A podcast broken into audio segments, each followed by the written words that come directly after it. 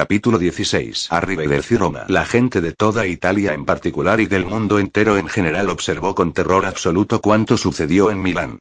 Los informativos de las cadenas que, de forma precaria y casi por vocación profesional, seguían emitiendo a pesar de todo lo que ocurría, no daban crédito a las cruentas escenas que retransmitían y que daban muestra de la carnicería que estaba teniendo lugar.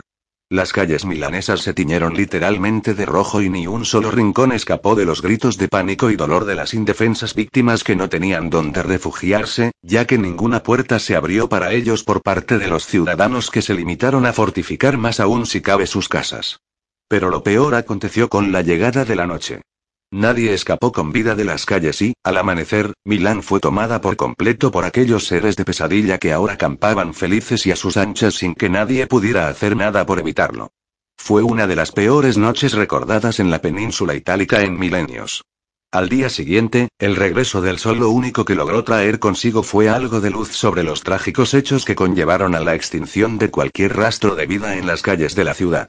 Los supervivientes eran ahora indefensas víctimas reclusas de sus hogares donde a cambio de refugio entregaban su libertad. Lejos estaban de imaginar que en apenas un día aquella escena palidecería con lo que estaba a punto de suceder en Roma, la todavía capital italiana. Los defensores de la ciudad lo tenían claro. Los tanques, apenas 100, ya que el resto estaban emplazados en Milán, no se moverían de su sitio. Cientos de focos comenzaron a cubrir el inmenso perímetro defensivo de la ciudad. Cuando llegara la noche, nada escaparía a los ojos de sus defensores. Unidades especiales de lanzallamas esperaban inquietas el momento de arrojar su carga sobre los zombies mientras las defensas en los aeropuertos aumentaban más si cabía, ya que habían sido tomados por el mando militar que ahora los controlaba al no haber vuelos civiles de ninguna clase. Los zombies se acercaban a la ciudad eterna con un paso más cansino incluso de lo habitual, lo cual facilitaba las labores de limpieza de los aviones y la artillería que no se detenían ni un instante en lanzar todo tipo de proyectiles sobre los caminantes. En varias ocasiones se barajó la recurrente posibilidad de lanzar armas nucleares sobre aquellas bombas de relojería ambulante, pero al final nadie tuvo el valor de llevar a cabo una acción tan agresiva y de consecuencias letales durante décadas para el medio ambiente. A cambio, se intentaron tener controlados todos los flecos posibles para intentar ni repetir errores del pasado ni cometer nuevos. En Roma acabaría la marcha zombie de la península itálica y debía comenzar la reconquista de los territorios perdidos. El mando general no perdía detalle de cuánto sucedía alrededor de la ciudad, con la mente puesta en lo sucedido en Milán. Solo cuando los zombies estuvieron a una distancia prudencial, los tanques avanzaron lo suficiente como para tenerlos a tiro y comenzar a disparar a su vez su carga mortífera. Al mediodía de aquella jomada, los soldados unos 60.000 comenzaron a avanzar ligeramente para añadirse a la batalla. En especial las unidades de morteros y las de lanzallamas. Todo iba como la seda, como solía por otro lado ser habitual en la parte inicial de las batallas contra los zombies, cuando en sus inicios estos caían como moscas presos del fuego cruzado. Sin embargo, la gente proveniente de las regiones circundantes ya en poder de los zombies y que llenaba las calles de la ciudad estaba intranquila. Los alimentos y las medicinas estaban racionados y con fuerte calor llevaba cayendo a plomo azotando a los nerviosos ciudadanos. Y es que desde hace una semana, los incidentes callejeros se estaban multiplicando de forma exponencial y el vandalismo iba en un peligroso aumento poniendo en riesgo la seguridad de las calles. Por otro lado, desde lo sucedido en Milán, el cada vez menos representativo gobierno de la nación decidió tomar cartas en el asunto. Coincidiendo con el primero de los ataques intensivos zombie contra Roma, proclamó una ley de urgencia según la cual, los ciudadanos romanos tenían la obligación de cobijar bajo su techo a todo aquel que llamara a su puerta si la invasión legaba hasta el interior de la ciudad. El caso es que lo que tenía que ser una medida preventiva acabó siendo el detonante de algo mucho peor. En primer lugar, sembró la duda entre los habitantes de Roma que veían de este modo el reflejo de una debilidad entre quienes les gobernaban en cuanto al tema de la seguridad de la ciudad y la posibilidad real de perder aquella batalla. Pero lo peor fue la indignación popular ante lo que entendían era una medida totalmente intrusiva en contra de las libertades individuales. En poco menos de 24 horas comenzaron las revueltas generalizadas entre aquellos dos recién formados bandos hasta el punto de que al mediodía del segundo día había formada una manifestación espontánea con miles de ciudadanos provenientes de fuera de Roma, protestando contra la negativa de los romanos por acatar aquella ley, mientras miles de improvisadas pancartas comenzaban a aflorar en los balcones y ventanas de las casas. Al principio, aquella muestra de protesta callejera fue conducida de forma pacífica hasta que algunos ciudadanos desde sus casas comenzaron a silbar y a buchear a los manifestantes al pasar bajo sus hogares. Aquello no sentó muy bien a los participantes de las manifestaciones que en algunos casos respondieron lanzando piedras y todo cuanto tenían a su alcance. Aquel fue el primer paso hacia el desastre. Al intercambio de piedras sucedió la rotura de escaparates y coches, y fue cuestión de horas el que comenzaran a haber pequeños incendios provocados por los lanzamientos de improvisados cócteles Molotov. Para cuando eso sucedió, la policía llevaba ya horas desbordada corriendo de un sitio para otro como pollos sin cabeza. Sin mucha idea de cómo actuar, unos sobrepasados por la situación y otros por simpatizar con los residentes que decían defender sus casas. A las 7 y 13 de la tarde sonó el primero de los disparos. Fue de un manifestante, un joven de unos 20 años a cuyo padre habían alcanzado desde un segundo piso con una maceta abriéndole la cabeza y convirtiéndose en la primera de la larga lista de víctimas mortales. La segunda fue el lanzador de la maceta que murió tras recibir el impacto del disparo en el hombro y caer a la calle desde su balcón. Ninguno de los dos regresó de la muerte tras ver reventadas sus cabezas. El primer zombie aparecería 13 minutos después, comenzando de esa forma el principio del fin de Roma. Y es que a partir de aquel incidente, la escalada de violencia se disparó hasta convertir algunas zonas de la ciudad en un auténtico campo de batalla entre los naturales del lugar y aquellos que habían buscado refugio en sus calles huyendo de los zombies a la espera de que el ejército acabara con ellos. Una vez sucedió la primera de las transformaciones, de un joven aplastado durante una pequeña estampida cerca del centro, el resto fue historia de la histeria. La mitad de la gente agolpada en las calles decidió correr hacia ninguna parte, sin un rumbo fijo, y la otra mitad asaltar las casas que tenían más cerca para intentar buscar refugio aunque fuera a costa del legítimo habitante del lugar. El problema real, al margen de los zombies que se iban levantando aquí y allá, fueron los miles y miles de espantados manifestantes que acabaron alcanzando el extrarradio de la ciudad, contactando con los sorprendidos soldados que, una vez más, no tenían ni idea de lo que estaba sucediendo. Simplemente veían atemorizados cómo una masa de gente se aproximaba a ellos sin aparentes intenciones de frenar. ¿Qué hacemos? dijo uno de los soldados que se giró para ver qué era aquel alboroto proveniente de sus espaldas. No lo sé, le respondió su sargento. ¿Alguien ha recibido alguna notificación al respecto? No, señor, respondió otro de sus hombres, un cabo que temblaba ante la visión de lo que se le venía encima. Como si no tuviéramos bastante con esos de ahí, dijo el sargento refiriéndose a los zombies contra los que estaban enfrentándose sus hombres a apenas 200 metros. Alto. Repito, alto, deténganse. Las voces del sargento, al igual que las de tantos otros soldados a lo largo del perímetro de Roma, no fueron escuchadas ni atendidas en ningún caso. Alto o abriremos fuego. Repitió el sargento ante la cada vez más cercana turba. Señor, ¿está seguro? Preguntó el cabo viendo las intenciones de su superior. ¿Y qué coño sé yo, cabo? No sé si son zombies, insurgentes o imbéciles a la carrera, solo sé que como no los detengamos estaremos entre dos fuegos. Apenas una hora después, los zombies caminaban también libremente por Roma. En irnos casos, los militares abrieron fuego contra los que, a plena carrera, aparentaban cargar contra ellos, abriéndose a esa forma dos frentes imposibles de defender. En los otros casos, los manifestantes pasaron por encima de los desconcertados soldados organizándose un caos total y absoluto que desmontó el entramado defensivo. Los zombies, mientras tanto, continuaron su lenta y progresiva marcha hasta contactar en algunas zonas con los soldados pendientes de defenderse de aquellos que provenían del interior de la ciudad. En otros casos más esperpénticos todavía, los manifestantes que habían atravesado las líneas defensivas conformadas por los atónitos soldados acabaron chocando de bruces contra la marcha de caminantes casi sin darse cuenta. Encontrándose a esa forma los zombies con un improvisado festín. A partir de ahí, fue cuestión de horas que los zombies aumentaran en número y fueran avanzando hasta el centro mismo de Roma. Solo la ciudad del Vaticano logró sobrevivir a aquella noche. Oficialmente, Italia había caído y por debajo de la cordillera de los Alpes solo caminaban zombies en libertad.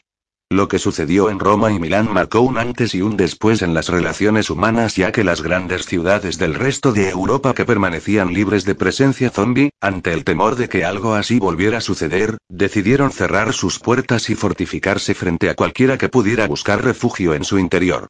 El problema resultó ser que en muchos casos, ese pretexto fue empleado para expulsar de la ciudad a cualquier tipo susceptible de ser considerado indeseable por el estereotipo dominante de Tumo.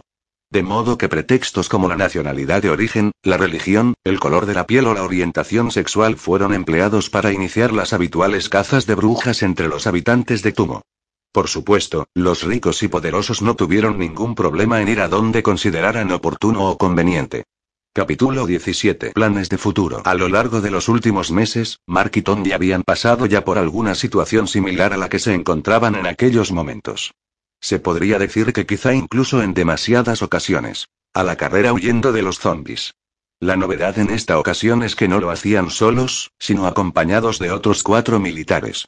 Hacía dos días que habían logrado escapar de Barcelona tras su huida precipitada bajo los túneles del metro, por los que estuvieron perdidos durante casi 24 horas hasta que lograron dar con una salida lo suficientemente alejada del área metropolitana como para no encontrarse rodeados por zombies. Habían tenido suerte, 24 horas prácticamente a oscuras teniendo que pasar por zonas inundadas, sin un destino fijo y con encuentros esporádicos con zombies a los que Mark en la mayoría de ocasiones acertaba a detectar con aquella especie de sexto sentido que de vez en cuando le provocaba alguna que otra jaqueca. Y durante todo ese tiempo, solo perdieron a una persona, el pobre cabo de infantería Ferran Velasco. Ahora la misión parecía clara. Avanzar con la autocaravana que habían requisado a las afueras de Barcelona, en dirección al oeste, donde se suponía que no habían llegado todavía los zombies. Rumbo hacia la capital de España donde el capitán Navarro parecía tener algunas cuentas pendientes por solventar y donde Mark esperaba poder ayudar en algo contra la batalla que se les venía encima. Estuviera donde estuviera el amplio grueso de los zombies, de momento no parecía encontrarse cerca de ellos. De vez en cuando, Mase se asomaba por la ventana del vehículo para sentir chocar el viento contra su cara, disfrutando de aquel rato de tranquilidad. Un lujo del que no solía disponer desde hace mucho tiempo. ¿En qué piensas? preguntó Tony a su compañero desde el asiento de piloto. En que todo se está yendo a la mierda, literalmente. Las noticias que llegan del resto de Europa no son muy alentadoras, y eso que esas malas bestias de momento no parecen haberlo dado todo de sí. Sí, imagínate lo que sucederá si de repente comienzan a correr, saltar o pensar, suspiró Tommy notando cómo se le ponía la piel de gallina de solo imaginárselo. Lo peor es que son una burda imitación de nosotros mismos, es como si la madre naturaleza mediante ese remedo de ser humano nos quisiera enseñar hacia dónde vamos, en lo que estamos a punto de convertimos, indicó Mark. Da esa sensación, aunque en el proceso creo que vamos camino de extinguimos, añadió Tony. Desde luego se le ha ido la mano a tu amiga a la madre N. Desde hace semanas noto que hay algo que se nos escapa. La solución a todo este problema no puede ser tan complicada, tal vez estemos mirando en la dirección equivocada y no haya que buscar una vacuna contra los zombies, sino una forma de exterminarlos de una vez por todas. Imposible, dijo en español el coronel Moore. Lo hemos intentado todo desde que usted nos dejó y no ha habido manera, cualquier forma de eliminarles nos afecta a nosotros de forma proporcional. Si desapareciesen por culpa de algún virus externo, nosotros desapareceríamos con ellos. Y eso a pesar de que nuestras estructuras biológicas son totalmente distintas, reflexionó Mark. Desde luego la madre naturaleza se ha tomado bastantes molestias en su labor de exterminamos. Si es que es cierta tu alocada teoría, añadió Tony. Que lo es y dijo no sin volver su cara hacia el coronel Moore para matizarle un detalle. Por cierto, creo que prefiero no saber cómo han llegado a una conclusión tan firme sobre el hecho de que seamos tan compatibles ellos y nosotros a cualquier tipo de virus o sustancia exterminadora. Porque imagino que esa teoría vendrá refrendada con los consiguientes test y resultados en zombies y seres humanos, ¿verdad? Un ligero rubor tomó de un tono rojizo el rostro del coronel Moore que prefirió no contestar ante la mirada de asombro del capitán Navarro que no podía creer las implicaciones del silencio. Optó también por callar y no preguntar más. Hay cosas que una vez hechas es mejor dejarlas estar, se limitó a decir el coronel Moore. Dicho lo cual, creo que debería de insistirle en la importancia de su regreso a la vida activa militar en los Estados Unidos. Ahora le necesitamos más que nunca, con lo que está sucediendo en Europa es muy prioritario el invertir todos los esfuerzos posibles en dar con una solución a este problema. Me fui por los motivos que ya conoce, coronel, y por lo que veo, esos motivos no solo continúan sino que tienen visos de haber empeorado. Las cosas no son lo que eran, especialmente desde hace unos meses, cuando comenzó el conflicto interno. Además, sería ascendido y, con su nueva graduación, podría hacer valer su peso a la hora de tomar decisiones y cambiar las cosas. Por no olvidar que según lo que me han dicho y he tenido la oportunidad de ver por mí mismo, hay muy pocas personas en el mundo que sepan tanto sobre zombies como usted. Todo eso no estaría mal si no fuera por la situación que usted mismo me ha descrito, dijo Mark.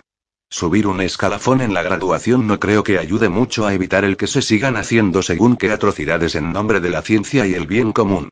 Deduzco que también tenía yo razón al pensar que si alguna vez se llegaba a hacer público todo ese tinglado las cosas se tomarían bien feas para el gobierno.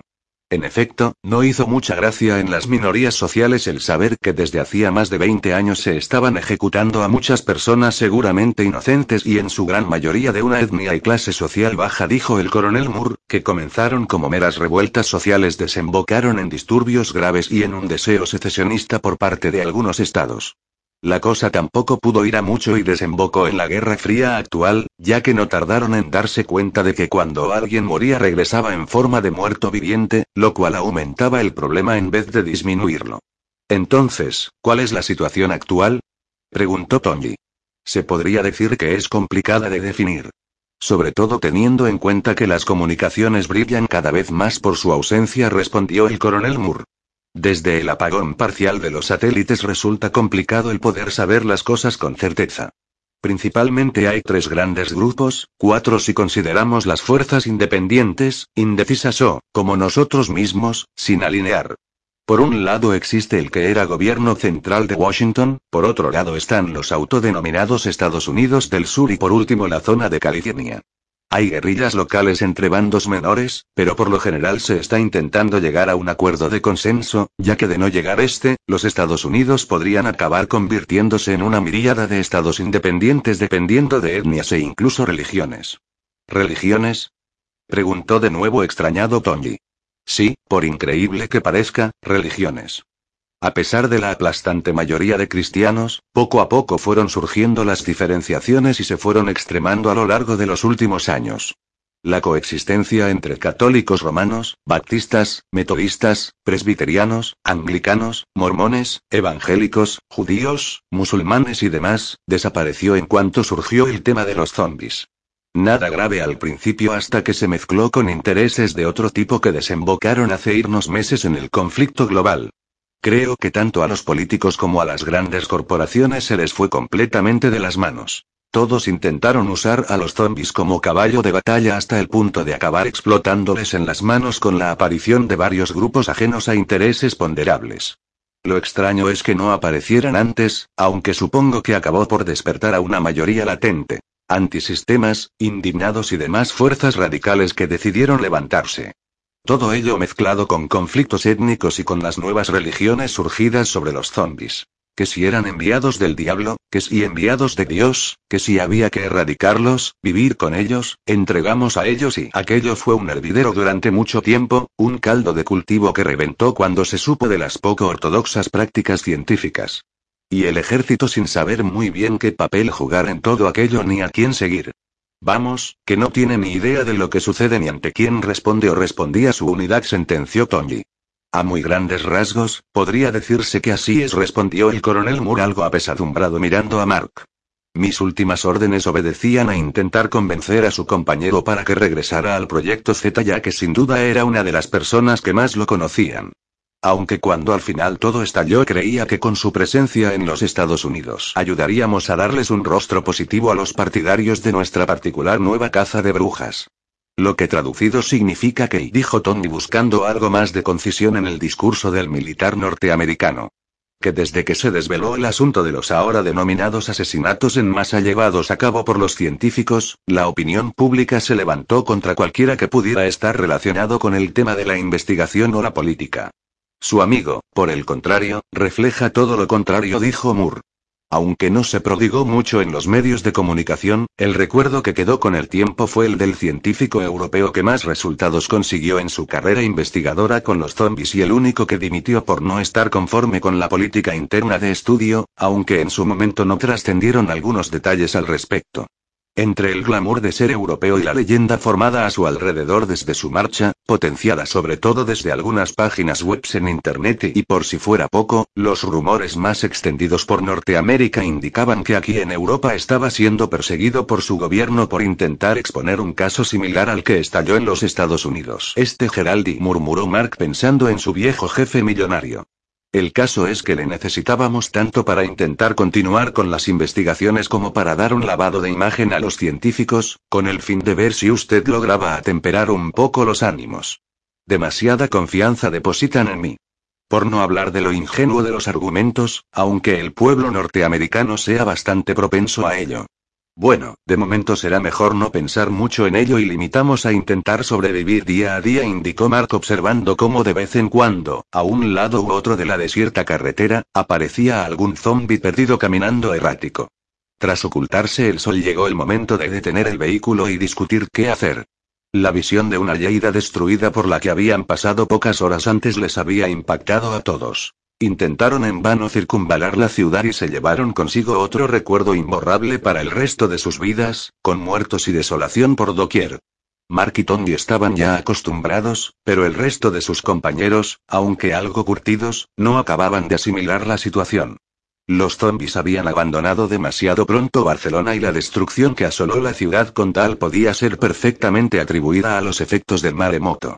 Pero en Lleida toda la muerte y destrucción tenía un único causante. Los zombies, aunque en más de una ocasión habían contado de nuevo con la ayuda humana. El caso es que en las pocas calles por las que pasaron antes de regresar a la vía circunvalatoria les bastó para hacerse una idea de lo que sucedía en el interior. Zombies royendo con la mayor naturalidad del mundo restos humanos, intestinos esparcidos por doquier, no muertos aporreando puertas sin cesar y, de vez en cuando, algún pobre desgraciado que decidía poner fin a su vida incapaz de asimilar cuánto sucedía, arrojándose al vacío desde una terraza. Claro que en ocasiones no era la muerte piadosa la que te recogía, ya que muchos eran los que se tiraban desde un cuarto o quinto piso y solo conseguían quedar lisiados e inválidos sobre la acera, a la espera de ser localizados por el afortunado zombie que poco a poco, con todo el tiempo del mundo, se acercaba hasta su desgraciada víctima, para la que aquellos minutos se convertían en la peor de las eternidades. Todo aquello hizo que con la llegada de la noche surgiera el debate sobre qué hacer a continuación, ya que las posturas no acababan de estar del todo claras entre los seis supervivientes. Lo más sencillo sería seguir hasta alcanzar Madrid, sugirió el capitán Navarro.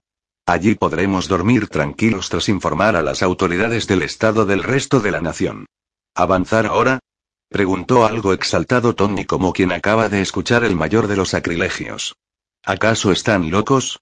Puede que sean simples manías personales, pero me da la sensación de que la oscuridad nos rodea, y viajar en estas condiciones no es lo más aconsejable. Sí, con esta visibilidad sería un suicidio, añadió Mark suscribiendo las palabras de su compañero. En cualquier momento podríamos cruzarnos con un zombie en la calzada e irnos con la mayor de las facilidades a la cuneta, quedamos sin vehículo y quién sabe si algo peor. Civiles tenían que ser y demasiado respeto le tienen siempre a la oscuridad, dijo el sargento Pomar, uno de los soldados que componían el reducido grupo de supervivientes. Cuanto antes nos larguemos, mejor. Tengo pocas ganas de acabar con un zombie golpeando la puerta de la caravana. Llevamos sin descansar demasiado tiempo, dijo un mar reflexivo. No creo que ninguno de nosotros esté en condiciones de continuar y conducir el vehículo con las garantías suficientes como para asegurar llevarlo a buen puerto. Además, los zombies y los zombies, los zombies interrumpió de nuevo el sargento Pomar. ¿Qué sabrán ustedes de zombies? Mucha teoría, eso es lo que saben, pero en cuanto se topan con uno de frente no tienen ni idea de qué hacer con él y se mean en los pantalones. Mark se limitó a sonreír mientras escuchaba con la paciencia de Chob las palabras de su interlocutor, divirtiéndose con la cara de Tony, que no daba crédito a lo que escuchaba. Sepa o no de zombies, hay una realidad, dijo con una serenidad que el propio Mark desconocía poseer, ahí fuera, al norte, al sur o más al oeste, hay un grupo de varios millones de zombies caminando de día y de noche. Si hemos de dar con ellos creo que lo mejor será verlos con tiempo y determinar cómo lidiar con esa marabunta a la hora de traspasar sus filas. Si topamos con su retaguardia de noche, ni todos los santos del universo servirán para ampararnos de lo que se nos vendrá encima. Porque caballero, no sé cómo lo harán esos zombies, pero por mucho que logre acelerar este trasto, nos darán alcance, siempre lo hacen. Claro, ahora resulta que vuelan y dijo poco convencido el sargento. Nos les hace falta, sargento, dijo Mark. Puede estar seguro de que se nos cruzará un conejo en el camino, se nos acabará la gasolina, se nos caerá un árbol encima y da igual, algo sucederá. Usted lo sabe, yo lo sé y todos lo sabemos. Siempre pasa, sucede tantas veces que hace tiempo que desestimé el atribuir tanta coincidencia al azar. No sabemos por qué, pero nuestro miedo les motiva y nosotros con nervios de por medio no somos los más indicados para hacer frente a las cosas. Y ya sea porque lo perciben o por pura casualidad repetitiva, nos atraparán, y si es necesario, caerá un rayo sobre nosotros que nos dejará a su merced. El sargento, tras mirar de reojo el indicador de combustible, se limitó a callar a la espera de que el capitán Navarro se pronunciara. Está bien, creo que lo mejor será descansar. Mañana veremos las cosas con mejores ojos, dijo este. Habrá que organizar las guardias y permanecer alerta. Como si me fuera a resultar posible cerrar los ojos en estas circunstancias, dijo la teniente Mirella, otro de los supervivientes, con rostro cansado. Si alguien quiere hacer mi tumo, yo pienso dormir toda la noche de un tirón, dijo Tony estirando los brazos y bostezando ante los ojos de incredulidad del sargento Pomar, que no sabía si estaba ante un insensato descerebrado o el gracioso de tumo. Duerme, no te preocupes, yo haré tu guardia, dijo Mark. Últimamente duermo poco. Además, no hay zombies cerca, te indicó en voz baja a su amigo. ¿Cómo lo sabes? preguntó Tondi mientras los cuatro militares se organizaban los tumos. No presiento a ninguno por los alrededores, y por suerte o por desgracia creo adivinar dónde están. Capítulo 18. Noche silvestre. La noche transcurría de forma plácida alrededor de la amplia autocaravana secuestrada por Mike y sus compañeros de viaje. La teniente Mirella, cumpliendo con su vaticinio, no podía dormir y no dejaba de fumar un cigarrillo tras otro, mientras Mark se dedicaba a contemplar las estrellas, en un intento de apaciguar su intermitente furia interior. Aquel era un tema que prefería no comentar con Tony para no preocuparle más, pero lo cierto es que en muchas ocasiones, sobre todo en situaciones de estrés, le resultaba complicado no perder los estribos, y requería de toda su fuerza de voluntad para mantener la mínima cordura exigida a un ser humano para no llevar a cabo algún tipo de acto definible como atroz. No sentía ninguna presencia zombie en los alrededores, pero había algunas cosas que no acababan de encajarle en aquel cuadro nocturno. Comenzaba a dedicar su tiempo a ello, sin poder evitar dirigir de vez en cuando su mirada a el espléndido culo treintañero de su compañera de viaje, cuando ésta se le acercó. ¿Seguro que no quieres descansar un poco? Le preguntó con tanta timidez que no pareció ella. Una persona que por lo general era el más puro sinónimo de arrogancia. No, tengo que dedicar mi tiempo a otros deberes mayores. Ya, como decidir si mirar las estrellas o mi culo, dijo sin poder evitarlo la teniente Mirella, arrepintiéndose de pronunciar la frase antes incluso de acabarla. Muy perspicaz, sí señora. Podríamos decir que touché. Me gustaría poder improvisar algún tipo de excusa, pero me veo desarmado por completo, y confesó Mark. Déjame acabar la frase. Desarmado por mi belleza, dijo la teniente Mirella. En el fondo todos los hombres sois iguales siempre buscando lo mismo. Aunque no suelo ser muy perspicaz en lo que a relaciones o mensaje femenino se refiere, me gustaría señalar que si yo no te agradara lo suficiente, y enfatizo en lo suficiente, en estos momentos no estaríamos teniendo esta conversación, dijo Mark probando suerte. Muy hábil, científico, muy hábil. Pero incluso de ser así, no tendría mérito por tu parte, ya que no dispongo mucho dónde elegir. Por un lado tengo a dos superiores para los que he comprobado que lo más importante es el estricto cumplimiento de las normas. El sargento no creo que pudiera resultarme atractivo ni en el peor de mis estados etílicos, mientras que tu compañero parece más interesado en dormir que en otra cosa. Visto así, creo que acabaré deprimido. Para una vez que ligo y señaló Mark con burlesco tono de decepción. Mientras no me digas que eres virgen y científico sois bien raritos, y no tengo ganas de redimir o pervertir a nadie en estos momentos. En peores plazas habrás lidiado, improvisó Mark, mientras deslizaba su mano por el culo de la teniente Mirella, que no ofreció oposición alguna, todo lo contrario. Mark notó en aquellas nalgas la agradable firmeza que llevaba todo el día intuyéndoles. Vaya, te creía más tímido, comentó la teniente Mirella mientras le daba unos cuantos besos en los labios, pero tendrás que ganártelo y ser bueno, muy bueno. Veo que eres de esas mujeres a las que les gusta llevar los pantalones. Prefiero decir que me gusta llevar la iniciativa, matizó la teniente Mirella con una sonrisa algo traviesa. Mark notaba cómo iba perdiendo aquella batalla de poder sin ser capaz de hacer nada por evitarlo, ante los encantos de la dotadísima joven que acababa, para rematar la escena, de desabrocharse un par de botones del traje militar. Dejó entrever lo que todos ellos sospechaban desde el primer momento. Sin poder evitarlo, Mark sintió cómo su mano se dirigía a aquellos pechos, aunque justo cuando comenzaba a apretarlos con sus manos, notó que era apartado de su ansiado tesoro. No tan rápido, campeón. Me gusta que me dejen satisfecha y tenemos toda la noche por delante, no quiero que una vez quede saciado tu pasajero interior tenga que buscarme la vida por mi cuenta, dijo la teniente Mirella ante la mirada perpleja de Mark. Antes de seguir tendrás que proporcionarme placer, mucho placer, y no soy ni de las que se conforman con poco ni le gustan las prisas. De modo que ya sabes, a trabajar.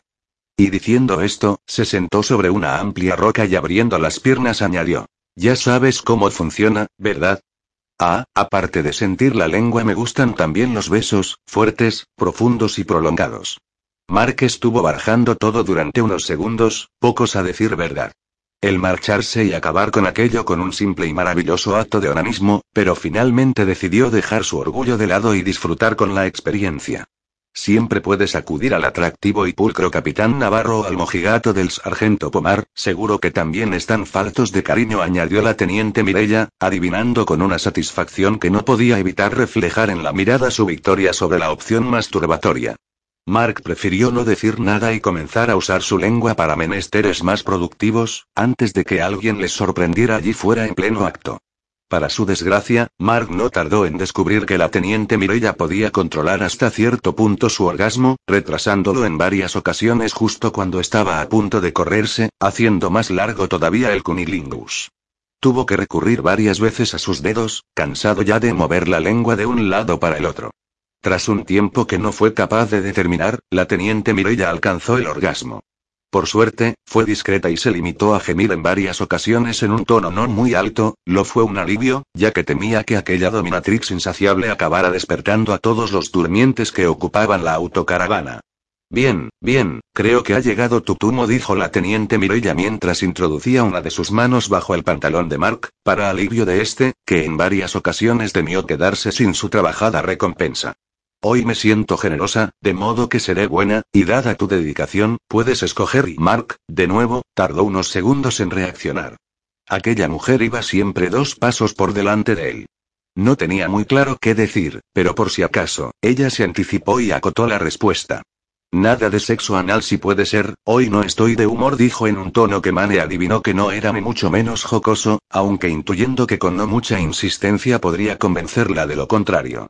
Quid pro quo respondió Mark cogiendo a la teniente Mirella de la cabeza por su corto pelo castaño y haciendo que se arrodillase ella esta vez.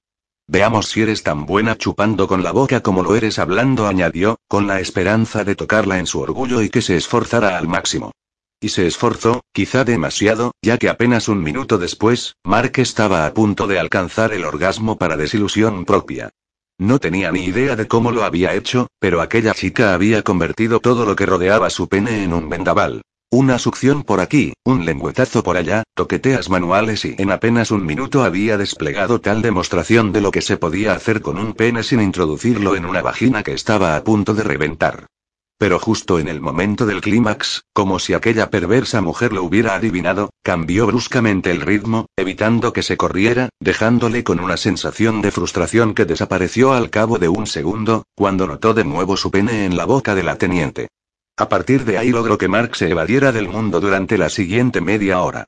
En varias ocasiones más estuvo a punto de correrse, y en tantas otras la perversa teniente Mirella logró adivinar el momento, descendiendo el ritmo para evitarlo. Al final, a la séptima octava vez, notó que sí iba en serio y que no se detendría. Y en efecto, se corrió como no lo había hecho nunca en toda su vida, salpicando a la teniente en la cara, ya que ésta logró apartarla con una celeridad endiablada. ¿Te hubiera gustado, verdad? dijo la teniente Mirella, sin perder aquella mirada ciertamente maligna y adivinando la intención de Mark. Nunca en las primeras citas, que soy una dama. Si te portas bien será en la segunda, y si te portas muy, muy bien, en la tercera me tragaré hasta la última gota. Mark no se lo podía creer. ¿De dónde había salido aquella mujer? Se preguntó en varias ocasiones mientras intentaba recuperarse de la última media hora. Por supuesto. Aunque ya sabes que soy un caballero y que haría cualquier cosa por una dama, dijo, sin saber muy bien si aquella frase venía a cuento, con la sangre en un lugar bien lejano de su cerebro. Eso decís todos. Por cierto, tápate bien, que estás algo trío. Y diciendo esto se alejó de Mark, mientras éste se subía con torpeza los pantalones. Capítulo 19. Una comida de dioses. A las 10 de la mañana la caravana se puso en marcha. Fue en ese momento cuando Mark cayó rendido en su asiento, tras pasarse toda la noche en vela. No es que estuviera cansado ni necesitara tanto descansar, pero el traqueteo del vehículo y el sol que entraba por la ventana lograron vencer su resistencia sin mucho esfuerzo. El viaje estaba siendo bastante rutinario. Rodaban por la A2 a toda la velocidad que era capaz de darles el vehículo, topándose muy de vez en cuando con algún otro automóvil que circulaba por el tramo contrario en dirección hacia Dios sabía dónde. Por su carril solo vieron a un vehículo que circulaba precisamente en dirección contraria, motivo por el que Tony tuvo que esquivarlo para evitar una colisión frontal. Loco. exclamó con bastante enfado, al pasar por su vera a toda velocidad. ¿Dónde demonios irá con tanta prisa? Por ahí solo hay zombies y destrucción, dijo el capitán Navarro. Debe de ser el héroe de Tumo, que va en busca de algún familiar perdido en tierras catalanas, del que no sabe nada desde el maremoto, añadió la teniente Mirella. De vez en cuando, más de lo que les gustaría, tenían que esquivar algún zombi perdido que caminaba por la autopista. Al principio se detenían para volarle la cabeza, pero al cabo de una veintena, cansados, decidieron esquivarlos para seguir su camino.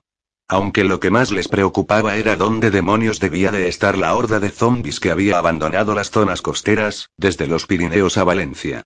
Estaba claro que no se habían esfumado y que, por el estado de la autopista por la que circulaban, la normalidad no había vuelto a la península, por lo que aquella masa de cadáveres ambulante debía de seguir suelta haciendo de las suyas. Posiblemente, de haber continuado mar despierto se habrían evitado el espectáculo que no tuvieron más remedio que observar alrededor de una hora más tarde, al poco de pasar cerca de Villafranca de Ebro. El sargento Pomar se encontraba al mando de la autocaravana, pensando sobre todo en los pechos de su superior, de modo que se limitó a conducir hacia el oeste de forma automática, esquivando los vehículos que de vez en cuando se encontraban abandonados. De esta forma se aproximaron demasiado a Zaragoza, por lo que el sargento, sin pensárselo dos veces, dirigió el vehículo hacia la autopista circunvalatoria. Allí pudo comprobar que la presencia de vehículos era notable. Pero qué demonios sí, dijo, al encontrarse la autopista hasta arriba de coches que iban de un sitio a otro sin orden ni concierto.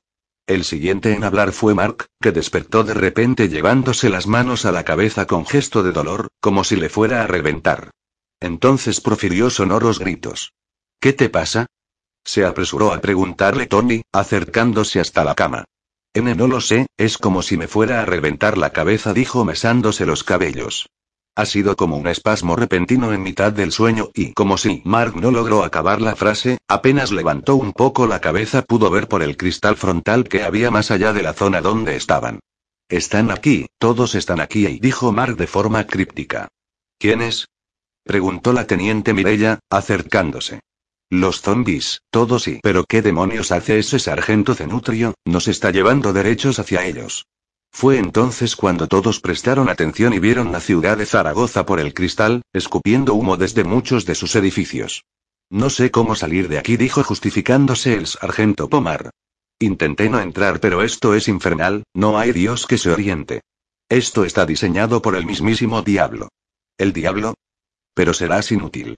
Dijo Mark fuera de sí, en una actitud poco propia de él, casi pareciendo que en cualquier momento iba a lanzarle un mordisco a la yugular. Nos estás conduciendo a la muerte, quita de ahí inmediatamente. Y sin esperar respuesta empujó al sargento fuera del asiento del piloto, haciendo que el vehículo estuviera a punto de salirse de la calzada, sin que nadie se atreviese a decir algo al respecto. Uy, tranquilos, es común en el tener malos despertares, dijo Tony a modo de disculpa.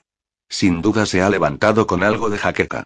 Mark no abrió la boca, se limitó a intentar esquivar todos aquellos vehículos que tenían enfrente a ellos, yendo sin ningún tipo de sentido por ambos carriles y en ambos sentidos, y sin el más mínimo respeto por las normas de circulación. Tony y el resto de ocupantes del vehículo creyeron en varias ocasiones estar a punto de chocar, aunque en última instancia Mark siempre lograba esquivarlo todo. Aún así, llevaban la marca de los guardarraíles de serie en ambos laterales del coche. Y lo malo era que si intentaban no mirar al frente, se encontraban con la vista de una ciudad en fase de destrucción, con las llamas presentes en muchos edificios y la visión de gente corriendo de un sitio para otro. Lo peor era el sonido que llegó casi de repente. Pasaron del más absoluto de los silencios al completo caos conformado por el ruido de los vehículos que iban de un lado a otro haciendo sonar el claxon y colisionando entre ellos. Aunque la siguiente sinfonía fue todavía más dolorosa, el sonido de una ciudad agonizante. Fue también de forma súbita, como si el propio viento quisiera hacerles partícipes de la tragedia que se estaba escribiendo a escasos metros de ellos. Sirenas de ambulancias y policías, disparos por doquier y lo peor, siempre lo más horrible de aquellos casos, el sonido de la gente chillando por sus vidas de forma desesperada. Una nueva tragedia se sumaba a la larga lista de las presenciadas por Mark y el resto de acompañantes, aunque poco podían hacer, excepto intentar huir del lugar y contar con alguna posibilidad de luchar otro día en mejores circunstancias y con alguna oportunidad, por mínima que fuera. Varias veces, Mark, en medio del trance en que parecía estar sumido, giró la cabeza hacia la ciudad, como sintiendo una leve llamada. No tenía muy claro si era para unirse a su familia política o para acudir al rescate del grupo de humanos al que él creía seguir perteneciendo. Fuera lo que fuera, desechó la idea por completo y siguió conduciendo e intentando escapar de aquel esperpéntico caos. Al poco logró dar con una salida que indicaba Madrid. Por desgracia, muchos otros parecían ver en aquella ruta el camino al paraíso, o al menos la huida del infierno, por lo que la autopista estaba atestada. Mark se maldijo por aquel fallo de novato al ver el monumental atasco formado enfrente de él, que estaba siendo aprovechado por los oportunistas zombies para dar a vida cuenta de los ocupantes de los vehículos. Estos, indefensos, intentaban escapar para darse de bruces con sus caníbales perseguidores. Pero él no lo dudó ni un momento. Agarraos fuerte, dijo segundos antes de dar un volantazo y reventar el guardarraíles que tenía a su derecha. Inició una carrera campo a través que, poco después, sirvió de ejemplo al resto de conductores que, haciendo lo propio, comenzaron a seguirle. Tu amigo sabe cómo manejar un vehículo, dijo la teniente Mirella, con un tono que parecía hasta cierto punto libidinoso y que desconcertó a Tony. La caravana, poco preparada para aquella superficie irregular, pese a tener ruedas grandes y resistentes, comenzó a avanzar a trompicones. Dio tumbos de forma continua y levantando una polvareda monumental, por que Mark descendió la velocidad. Se trataba de llegar a Madrid cuanto antes, pero sin errores que pudieran conducirles al desastre. Por detrás, por los retrovisores y a través de todo aquel polvo, ya podía ver a varios vehículos con las llantas destrozadas o volcados, de modo que convenía tomárselo con calma. Con ir a 30 o 40 kilómetros por hora bastaría para mantener alejados los cientos de zombies que habían iniciado la persecución de todos aquellos vehículos. Una vez dieran con alguna carretera en dirección oeste la cogerían y podrían retomar el ritmo. No fue hasta el cabo de unas horas, tras bordear un bosque, cuando vieron algo relativamente parecido a una carretera, ya que el asfaltado brillaba más por su ausencia que por su presencia en aquella calzada que se disponían a tomar. Algo es algo, dijo Mark para sí mismo, con tono de satisfacción y sin soltar el volante. Tenía una determinación casi enfermiza en su mirada, que imponía el suficiente respeto entre el resto de los presentes como para que nadie cuestionara nada de lo que estaba haciendo. Durante unos segundos, Mark dudó sobre el camino a seguir en aquella calzada. Intentó determinar dónde estaba el norte y el sur, el este y el oeste, hasta que al final miró hacia arriba y, por la posición del sol, decidió que debía de tomar el tramo que seguía hacia la izquierda.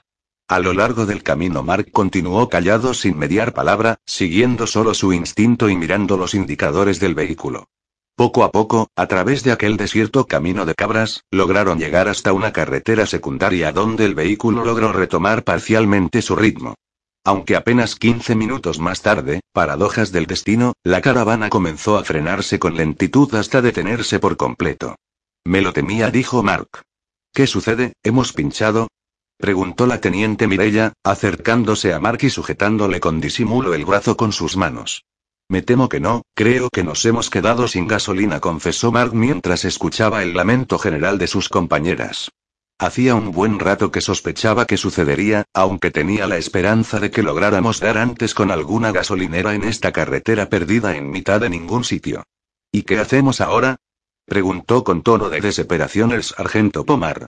Creo que cuando a estos cacharros se les acaba el combustible, lo más natural es buscarles más, dijo Tony, intentando no sonar demasiado hiriente. Bien, convendría no perder el tiempo y ponernos en marcha cuanto antes, dijo el capitán Navarro. Comencemos a caminar antes de que se ponga el sol. Debemos dividimos en dos grupos, respondió Mark, señalando con la mano. Si os fijáis, a pocos metros de aquí la carretera se bifurca. Genial, esto mejora por momentos, dijo el sargento Pomar. Yo marcharé hacia el norte, dijo Mark, haciendo caso omiso del sargento, y en todo caso viajaré junto a Tony. Mi capitán, si le parece bien, yo iré con ellos, dijo la teniente Mirella, casi sin dejar de acabar la frase a Mark. Está bien, intentemos encontrar algo de gasolina y regresar cuanto antes, respondió el capitán Navarro. El primero que localice algo de combustible que regrese a la caravana. Démonos un máximo de seis horas antes de volver para comprobar si el otro grupo localizó algo. También podríamos hacer un disparo al aire para comunicarnos en caso de localizarlo, propuso el sargento Pomar. Claro, y alertar de esa forma a cualquier muerto viviente que pueda haber en la zona, suspiró Tony mientras cerraba la puerta de la caravana con llave y comenzaba a caminar carretera arriba, con resignación. Una lástima que los móviles no funcionen, dijo la teniente Mirella mientras caminaba, de lo contrario sería sencillo localizar con mi y pone alguna gasolinera cercana. Nos hemos vuelto demasiado tecnológico dependientes, comentó Tony, intentando decir algo interesante ante la despampanante teniente. Ella no respondió y se limitó a seguir caminando. Retrasó el paso y se dirigió a Mark. ¿Va todo bien?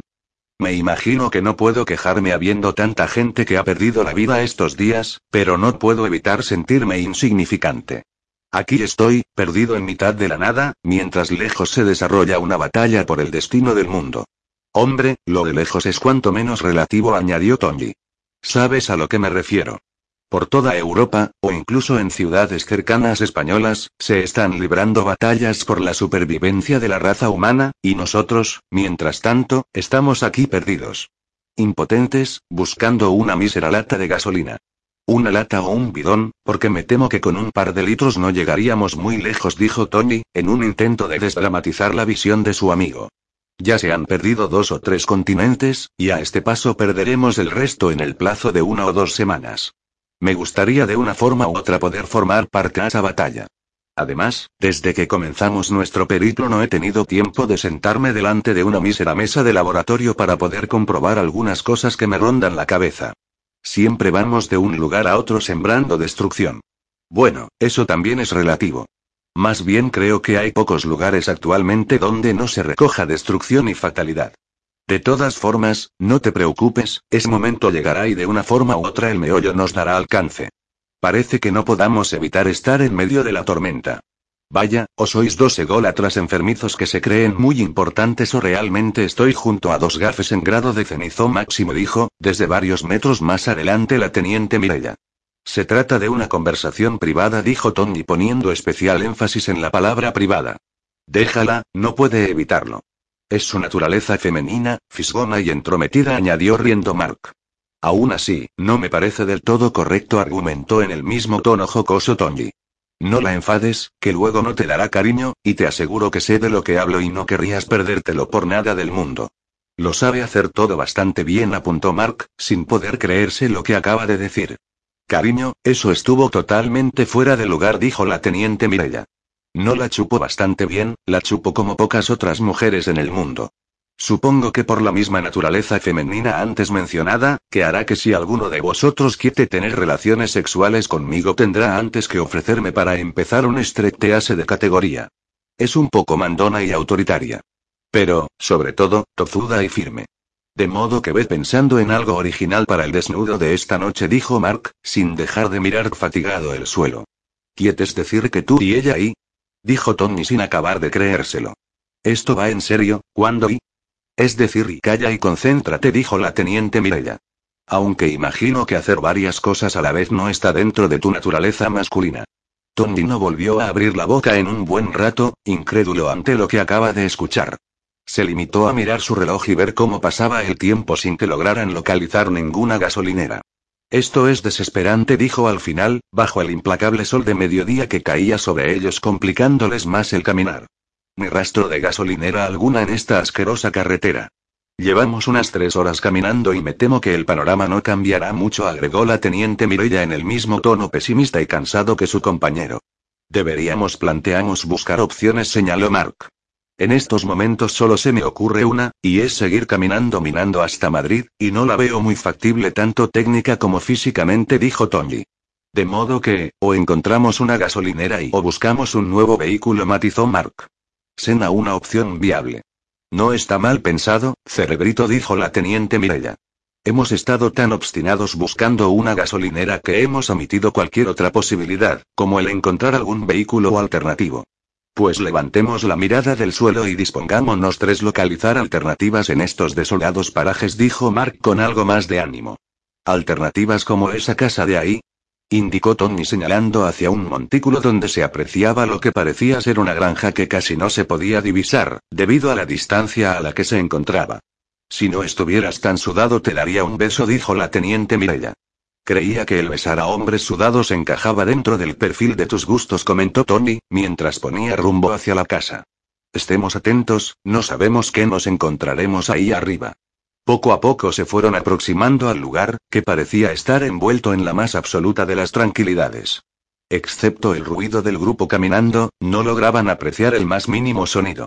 Ni siquiera el de algún pájaro despistado o algún rastro de brisa recorriendo el alto césped sin cuidar por el que caminaban.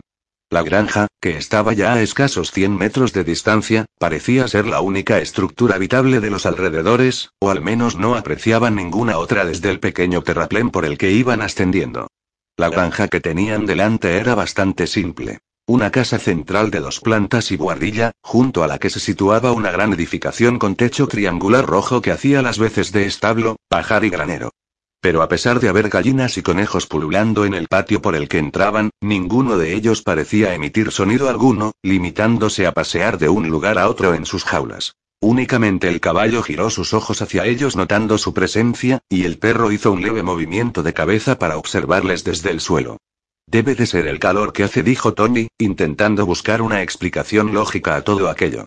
A lo mejor están zombificados, manifestó la teniente Mirella. Oh, hola exclamó Mark haciendo caso omiso de los comentarios de sus compañeros, consciente de que el tiempo se les acababa y de que algo no iba nada bien en aquel lugar. Tuvieron que pasar dos minutos antes de que escucharan un ruido que provenía del interior del recinto central, desde donde podían oír unos pasos acercándose hacia la desvencijada puerta que no tardó en abrirse chirriando y rompiendo la quietud casi mágica del lugar. Ante ellos apareció la figura de un tipo encorvado y delgado, de barba sucia y luciendo un sombrero y ropas de aspecto raído, tiempo atrás desgastadas. ¿Qué demonios se supone que han venido a hacer en mis tierras? dijo con voz ronca el tipo cincuentón, que sujetaba con firmeza una escopeta entre las manos. Los tres se miraron sin acabar de creerse la escena, hasta que finalmente Mark determinó erigirse como portavoz del grupo, ante la aparente timidez de sus sorprendidos compañeros. Buscamos un poco de gasolina, nos hemos quedado tirados a algunos kilómetros de aquí y necesitamos encontrar algo de combustible con el que poder continuar hasta dar con la siguiente gasolinera. Ah, si es solo eso, no se preocupen. El motor de mi viejo generador está alimentado por una cisterna subterránea que se encuentra casi al completo, por lo que podré darles todo el que puedan llevar consigo, dijo el hombre, invitándoles a entrar con la mano. Pasen, pasen, encantado de que estén aquí. Me llamo Saturnino, aunque en las cercanías me conocen como Satur. Muchas gracias, ¿vive aquí solo? Preguntó Mark ya desde el interior de aquella casa que parecía no haber sido restaurada desde que fue construida, y en la que la suciedad campaba a sus anchas. ¿Solo? No, hombre, ¿qué va? Tengo a mi paca, respondió incrédulo por la pregunta. ¿Qué hombre puede vivir sin una buena hembra cerca? Si usted, señorita, me perdona la expresión. Ya me entienden, Dios nos hizo así, con nuestros deseos y nuestras lujurias. Mark decidió no contradecirle y limitarse a seguirle el juego, con la esperanza de poder abandonar aquel lugar acompañados de algunos litros de gasolina. Claro, claro y blanco y en botella. No se preocupe, no le molestaremos mucho.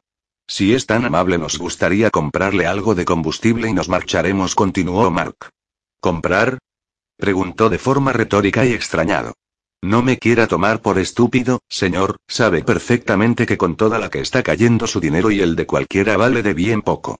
A menos que sepa negociar con esos zombies. Si lo desea se la puede llevar, sin más, que somos hombres de bien. Aunque si aquí la señorita quisiera hacerme algún trabajillo, ya me entiende, pues no le diría que no.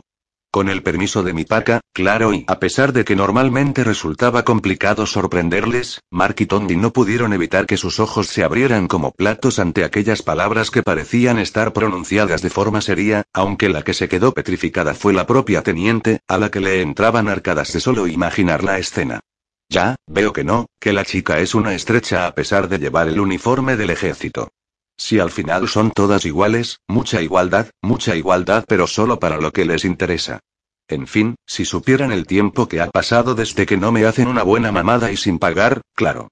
Y diciendo esto abrió una puerta por la que asomaban unas escaleras que conducían en apariencia al sótano. Tomen estas garrafas y llénenlas todo lo que quieran, dijo Satur señalando al sótano.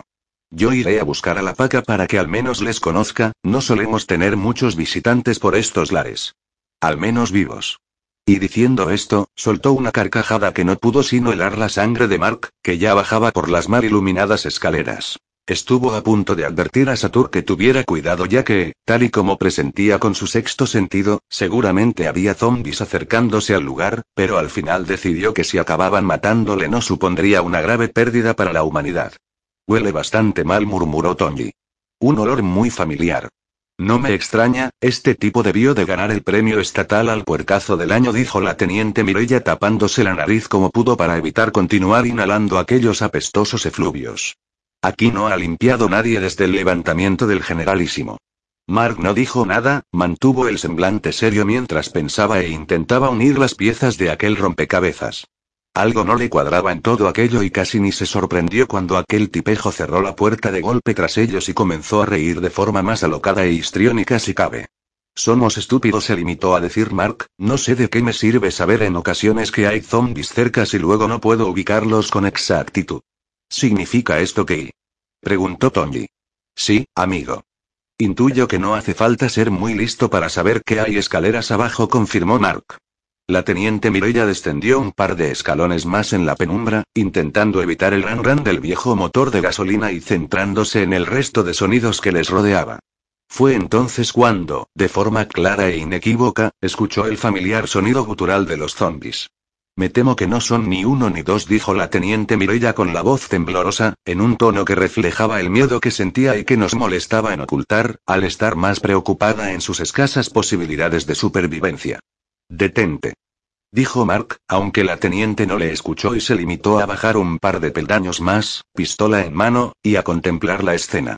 El sótano estaba en la más profunda de las penumbras y apenas se podían ver algunas sombras gracias a los escasos rayos de luz que penetraban furtivos por las rendijas de las tablas, que también dispuestas tapaban todos los ventanucos que daban al exterior. El lugar era mucho mayor de lo que en un principio cualquiera de ellos hubiera podido siquiera sospechar. Habían hecho obras a conciencia a lo largo de los últimos años y no podían alcanzar de ver el fondo del mismo, que se escapaba a bastantes metros de las escaleras. C chicos, hay zombies, muchos dijo la teniente Mirella como hipnotizada. La militar era conocedora de lo cercana que estaba de la muerte, casi esperando que aquellas supuestas imágenes de toda su vida pasaran por delante de ella. Ellos eran tres y delante debía de haber más de un centenar de zombies. De hecho, el primero de los zombies estaba ya justo delante de ella. Por su mente pasaron todas las posibilidades en las que era capaz de pensar en milésimas de segundos. Desde comenzar a disparar matando a todos cuantos pudiera, a subir escaleras arriba intentando derribar la puerta o, la más misericordiosa de todas, volarse la cabeza y poner fin de forma piadosa a su existencia.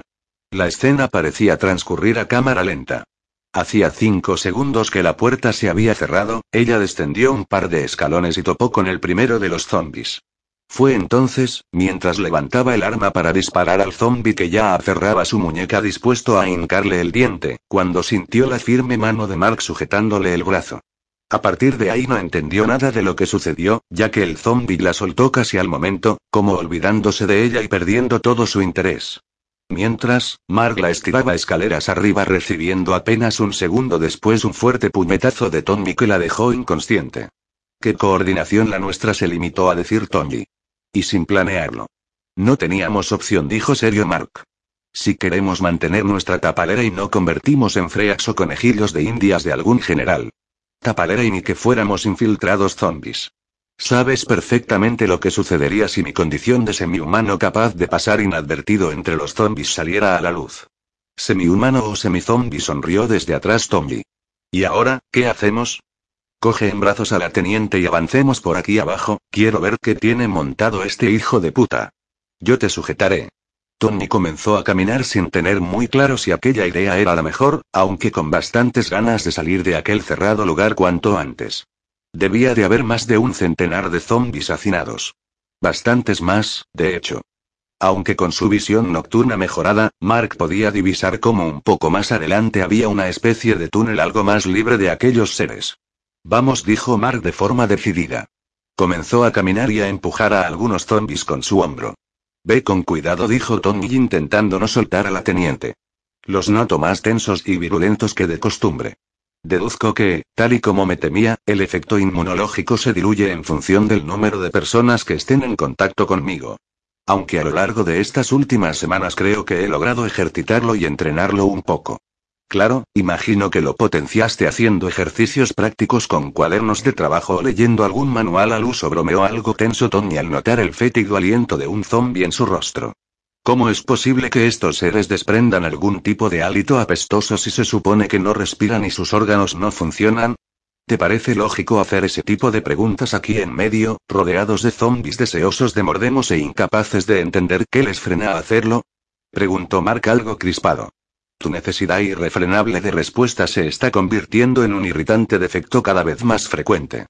Al cabo de irnos minutos, tras avanzar a duras penas entre el grupo, lograron llegar a una zona algo menos poblada de zombies. Por fin.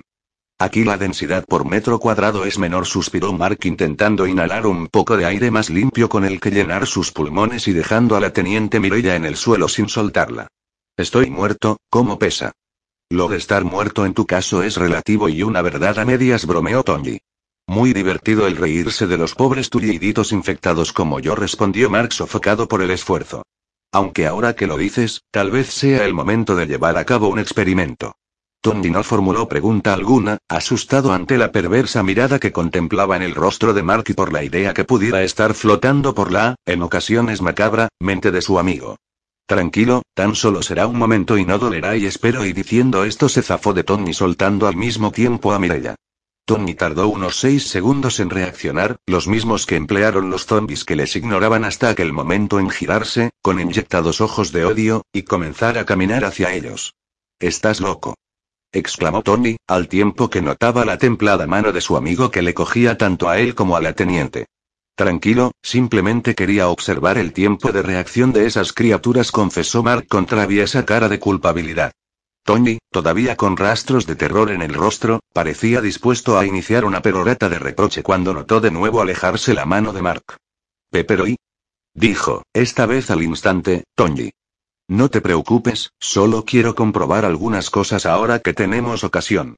Ante la inquietante mirada de Tony, que no sabía si arremeter a puñetazos contra Marco o abrazarle con todas sus fuerzas para evitar volver a perder el contacto físico con él, decidió limitarse a haber cumplido el experimento y rezar para que todo fuera bien. En esta ocasión, los zombies tardaron un poco menos en reaccionar, aunque regresaron a su letárgico caminar en cuanto la mano de Mark rozó la de la teniente Mireya y Tony. Puede que baste el contacto de las auras o la proximidad química para detenerlos, observó curioso Mark, sin perder detalle. Habrá que tenerlo en cuenta en el futuro y, aunque y diciendo esto, tragó saliva para después escupir sobre la teniente Mirella, que continuaba tendida inconsciente en el suelo. Después, hizo lo propio sobre el rostro de su amigo, que no de su cada vez más en aumento incredulidad ante todo lo que estaba sucediendo. Mark, más allá de ser un cabrón, eres un cínico peligroso que debería experimentar con su pussy. Comenzó Tony fuera de sí, bastante cansado ya de toda aquella situación. Notando además cómo de nuevo la mano de su amigo aflojaba su fuerza soltándose. Pepero y Mark no dijo nada, se limitó a observar confiado en tener razón. No te preocupes, estoy seguro de que si los conejillos de Indias fueran consultados negarían su voluntad al sometimiento de todos los experimentos de los que son objeto, improvisó Mark, intentando quitar hierro al asunto y evitar que el enfado de Tony fuera a más, aunque sintiéndose mal al no poder evitar con aquella frase recordar su pasado como militar de investigación en los Estados Unidos y lo que allí hizo en nombre de la ciencia. Pero el caso es que el experimento parecía funcionar, ya que los zombies no mostraban en principio ningún tipo de animadversión ni deseo de devorarles, aún incluso liberados del contacto directo con Mark. Sea lo que sea, está ahí. La solución al gran misterio de los zombies la tenemos frente a nuestras narices, pero no logramos verla, dijo Mark visiblemente frustrado. Tenemos un enorme puzzle con la mayoría de sus piezas sobre la mesa y no logramos encajar ni una. Me parece perfecto, pero mejor te dedicas a montarlo en otro momento. Tu asquerosa saliva no parece tener un efecto permanente, señaló Tony, notando cómo una vez pasados unos minutos algunos zombies comenzaban a sentirse alterados y lanzarles soslayadas miradas de odio. Mark pareció dar por concluidos los experimentos ya que sin mediar palabra y con un rostro afligido que parecía reclamar cierta indulgencia por sus acciones experimentales, levantó de nuevo en brazos a la teniente Mirella y comenzó a caminar con Tony agarrado a él. Vamos, dejaremos las conclusiones para otro día, se limitó a decir mientras caminaba hacia uno de los extremos del sótano. Da la sensación de que han excavado varios túneles, dijo Tony, intentando dejar los reproches para otra ocasión mientras veía tres orificios excavados en distintos puntos de la pared. Sí, parecen lo que deberían de ser teóricas vías de escape que me temo han acabado cumpliendo una función más perversa, dijo Mark mientras se adentraba en uno de los estrechos túneles cavados en el subsuelo. No te sueltes, seguro que tendremos que pasar cerca de algún zombi despistado. En efecto, apenas cinco metros más adelante, un zombi obstruía su camino, aunque Mark lo empujó, sin más miramientos tumbándole en el suelo y pasando por encima de él. Veo que tu familia política no es rencorosa, dijo Tondi mientras esquivaba al zombi caído, temeroso de que en cualquier momento éste cesara en la ignorancia de su presencia y comenzara a lanzarle furiosos mordiscos en las piernas. El túnel continuó extendiéndose a lo largo de algunos metros más, bifurcándose en varias ocasiones.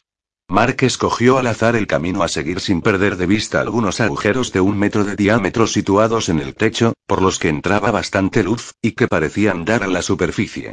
Al cabo de unos 20 metros, después de dos bifurcaciones más y tras toparse con otros cuatro zombies despistados, Mark se detuvo. No cabe duda, se trata de una ratonera. Más bien una razonera, añadió Tony. Ingeniosidades lingüísticas al margen, está claro que lo que este chiflado lleva a cabo aquí abajo no es otra cosa que una recolecta indiscriminada de apestosos zombies. Pero ¿con qué macabra finalidad podría alguien dedicar su tiempo a semejante estupidez? Preguntó Tony ante el comentario de su amigo. Desconozco el propósito y en realidad me importa bien poco la extraña justificación que haya dado su mente para llevar a cabo este siniestro mausoleo viviente. Aburrimiento, simple locura, experimentación científica de un paleto chiflado y como si pretende comérselos el día de mañana. Parece que tengamos que dar con todos los locos del cada vez que damos juntos dos pasos. Suspiró Tony con dato tono de frustración. Por desgracia, creo que hay más locos de los que pensábamos cuando éramos más jóvenes y no me extraña que la naturaleza haya iniciado su particular purga, dijo sin dejar de caminar, como confirmando su teoría sobre el motivo de la exigencia de los zombies. Mark no volvió a abrir la boca y se limitó a andar durante algunos minutos más hasta dar con un enorme portón de madera al final del túnel.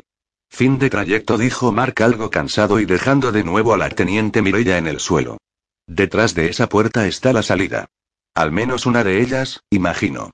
En efecto, tras girar un mecanismo bastante simple que haga las veces de cerradura, el pesado portón se abrió chirriando y disparando un enorme haz de luz sobre ellos. La claridad despertó a la teniente. ¿Qué ha sucedido? Preguntó algo desconcertada, sin aparentes muestras de recordar nada del golpe propinado por Tony. Te caíste por las escaleras y perdiste la conciencia, se apresuró a decir Tony, experto en mentiras imposibles. Pero ¿y aquella aglomeración de zombies en el subterráneo? dijo la teniente mirando a su alrededor, algo perdida. No habla tantos como parecía y eran extraordinariamente torpes y lentos, apuntó Tony. No resultó muy complicado pasar entre ellos y llegar hasta aquí. La teniente se reincorporó algo mareada y poco convencida de la explicación que acababa de recibir. Aunque su mente era incapaz siquiera de imaginar cualquier otra elucidación. ¿Y ahora? preguntó Tony.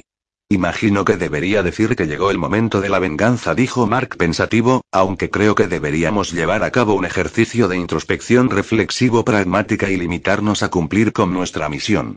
Lo que traducido significa coger la gasolina y salir corriendo, apuntó Tony en tono explicativo, mientras comenzaban a caminar colina arriba. No te preocupes, recibirás su merecido, dijo Mark mientras ascendía, atento a cualquier signo presencial de aquel loco de la colina. Mira allá a lo lejos. En efecto, a poco menos de un kilómetro se divisaban las huestes zombies caminando bajo el sol y abarcando por completo la campiña española. Debe de haber miles, balbuceó la teniente Mirella. Millones corrigió conciso Mark, sin dejar de subir y secándose el sudor de la frente. Deduzco que junto a aquel tanque debe de estar el depósito, por lo que busquemos algún recipiente donde envasarlo y larguémonos del lugar. Mientras Mark y Mirella se dedicaban a buscar cualquier tipo de envase donde poder recoger el, en aquel momento, preciado líquido, Tony decidió caminar hacia la casa alegando el tener controlado al tal Satur, aunque con la idea clara de intentar descubrir algo más de aquel lugar. Fue entonces cuando, asomándose por la ventana, contempló otra escena que recordaría durante bastante tiempo. Sentados alrededor de una mesa, comiendo con la más tranquila de las parsimonías, estaba el tal Saturnino junto a un chaval de unos 15 años con aspecto de tener más bien pocas luces. Les acompañaba una mujer en silla de ruedas que intuyó debía de ser la tal Paca. Pero lo peor de todo aquello era el menú. Sobre la mesa, atado y bien atado, había un zombi que no dejaba de menearse de forma convulsiva, intentando liberarse de sus ataduras, y que al contrario de lo habitual, estaba siendo devorado con paciencia por aquella familia de locos. Tenedor y cuchillo en mano, iban cortando con calma al zombi, que no era consciente de lo que estaba sucediendo y que no cejaba en su sistemático empeño por morder a aquellos que con enorme templanza le iban devorando poco a poco. La cabeza de Tony, que él creía ya sembrada de cualquier tipo de espanto, comenzó a darle vueltas. En un par de ocasiones temió perder el conocimiento o comenzar a vomitar, producto de las náuseas que estaba experimentando. Saturnino no paraba de hurgar con el tenedor en el intestino de aquel pobre desgraciado, girándolo como si de un vulgar espagueti se tratara, rebuscando y recreándose en aquel cadáver viviente. El chaval, aquel jovenzuelo con cara de atontado y mirada perdida, se limitaba a morder un trozo de carne que ni tenía idea de qué era ni parecía sentir el más mínimo interés en descubrirlo. Pero la peor era la supuesta paca. Si Saturnino ya de por sí resultaba repelente a los ojos de sus congéneres, la visión global de aquella mujer resultaba complicada de definir con palabras. Era grotesca, fea, tanto por la forma de los pliegues de sus arrugas como por las verrugas que campaban por su rostro, gordas como garbanzos. No era de extrañar que estuvieran así si su dieta principal era aquella. Aunque lo peor vino cuando observó cómo, disimuladamente, Paca tocaba en un par de ocasiones el miembro viril del zombie y sonreía de forma discreta y con cara lasciva. Ahí fue cuando no pudo más y vomitó, una y otra vez, rezando para que nadie en el interior de aquel manicomio le escuchara. Asomó durante un segundo la cabeza de nuevo por la ventana y pudo comprobar que todos seguían su particular festín sin advertir su presencia, por lo que sin deseos de complicarse la vida decidió limitarse a abandonar la escena y reunirse con sus compañeros. Ellos, un poco más abajo, parecían haber logrado reunir varias garrafas de agua y llenarlas de gasolina. ¿Estás bien? preguntó Mark al notar el tono lívido en el rostro de Tony. Sí, no te preocupes. Luego os cuento, pero vayámonos de aquí cuanto antes. Y diciendo esto, agarró sus dos garrafas de cinco litros y partió junto a sus amigos, no sin bastantes ganas de regresar y no dejar con vida a ninguno de aquellos chiflados. Capítulo 20. Fin de trayecto. Estaban a punto de cumplirse las seis horas pactadas por los dos grupos, cuando Mark pudo ver por fin a lo lejos la silueta de la caravana. Se encontraba bastante cansado, ya que el peso de aquellas dos malditas garrafas de gasolina que llevaba consigo resultaba una carga más y más pesada conforme pasaban los minutos. Al principio, se sintió un poco preocupado por la teniente Mirella, por aquello de pertenecer al sexo débil, pero no tardó en darse cuenta de que de los tres, ella era la que menos cansada parecía estar.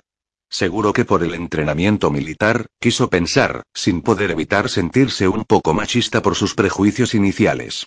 Pero el caso es que allí estaba la autocaravana, justo en el lugar donde la habían dejado, aparcada a la sombra de un árbol solitario.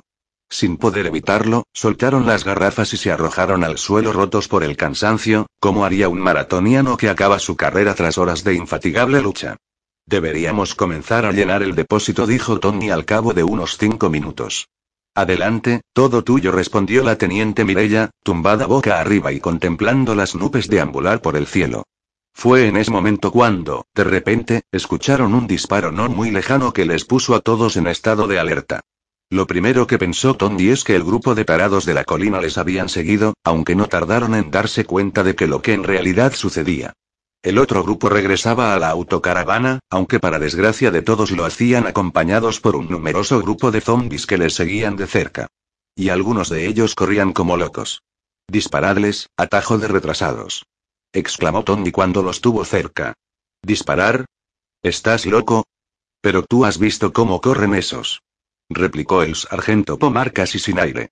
Pero qué huevos tendrá que ver una cosa con otra, escupió Tony indignado por tanta estupidez. Los zombies se supone que no corren, y esos malditos de ahí abajo sí lo hacen, razonó el sargento Pomar con los pantalones ya húmedos, ergo, no creo que reventarles el cráneo sirva de mucho. ¿Qué demonios tendrá que ver eso? dijo Tony, pistola en mano, sin creerse lo que estaba escuchando. Apuntó y apretó el gatillo reventándole la cabeza al zombie que iba en vanguardia del grupo. Ala, uno menos. Me mueren y mueren como el resto. Dijo totalmente emocionado el sargento Pomar. Apuntó también con su pistola y acertó al tercer disparo a otro de los zombies que se aproximaban a la carrera. Pero ¿y si no son zombies? ¿Y si son infectados? Puede ser gente contaminada de algún modo pero no transformada, dijo vacilante el capitán Navarro. ¿Y qué más da lo que sean? exclamó Tony sin creerse la discusión que estaba teniendo en aquel momento. Su única intención es acabar con nosotros, o no les veis la cara. No perdáis el tiempo y ayudadnos a rellenar el depósito de gasolina, dijo Mark contemplando la situación. Son demasiados y no tardarán en llegar sus hermanitos los lentos, y no serán solo un par de docenas como esos que vienen a la carrera. Mark, Tony y la teniente Mirella comenzaron a vaciar las primeras garrafas en el depósito de gasolina. Intentaron desperdiciar lo mínimo posible a pesar de que los nervios no eran buenos aliados en aquel momento. Venga, venga. Gritaba con tono desesperado el capitán Navarro, mientras acercaba de un disparo en la cabeza a uno de los zombis que a toda velocidad se abalanzaba sobre ellos. Están a apenas 200 metros. Vaciemos otra garrafa y larguémonos de aquí. No nos da tiempo a rellenarlo más, dijo Mark viendo a las decenas de zombis que corrían como demonios en dirección a ellos. Divisó ya a lo lejos a un numeroso grupo que se les acercaba con lentitud. Justo en el momento en que Tony introducía la llave en el contacto de la caravana, el primero de los zombies llegaba, golpeando con fuerza la puerta. Un segundo y un tercero hicieron lo propio casi en el mismo momento, escogiendo el cristal frontal como zona de aporreo. Vamos, vamos. Dijo Tony con impaciencia. Rezando para que aquel trasto se pusiera en marcha y que el combustible con el que habían repostado funcionara y les alejara de aquel lugar. Por fin, varios segundos más tarde y con diez zombies más golpeando con total brutalidad y locura la caravana, el motor se puso en marcha. Gracias al cielo suspiró Tony apretando el acelerador al máximo y llevándose por delante a los tres zombies que permanecían impertérritos en el frontal del vehículo.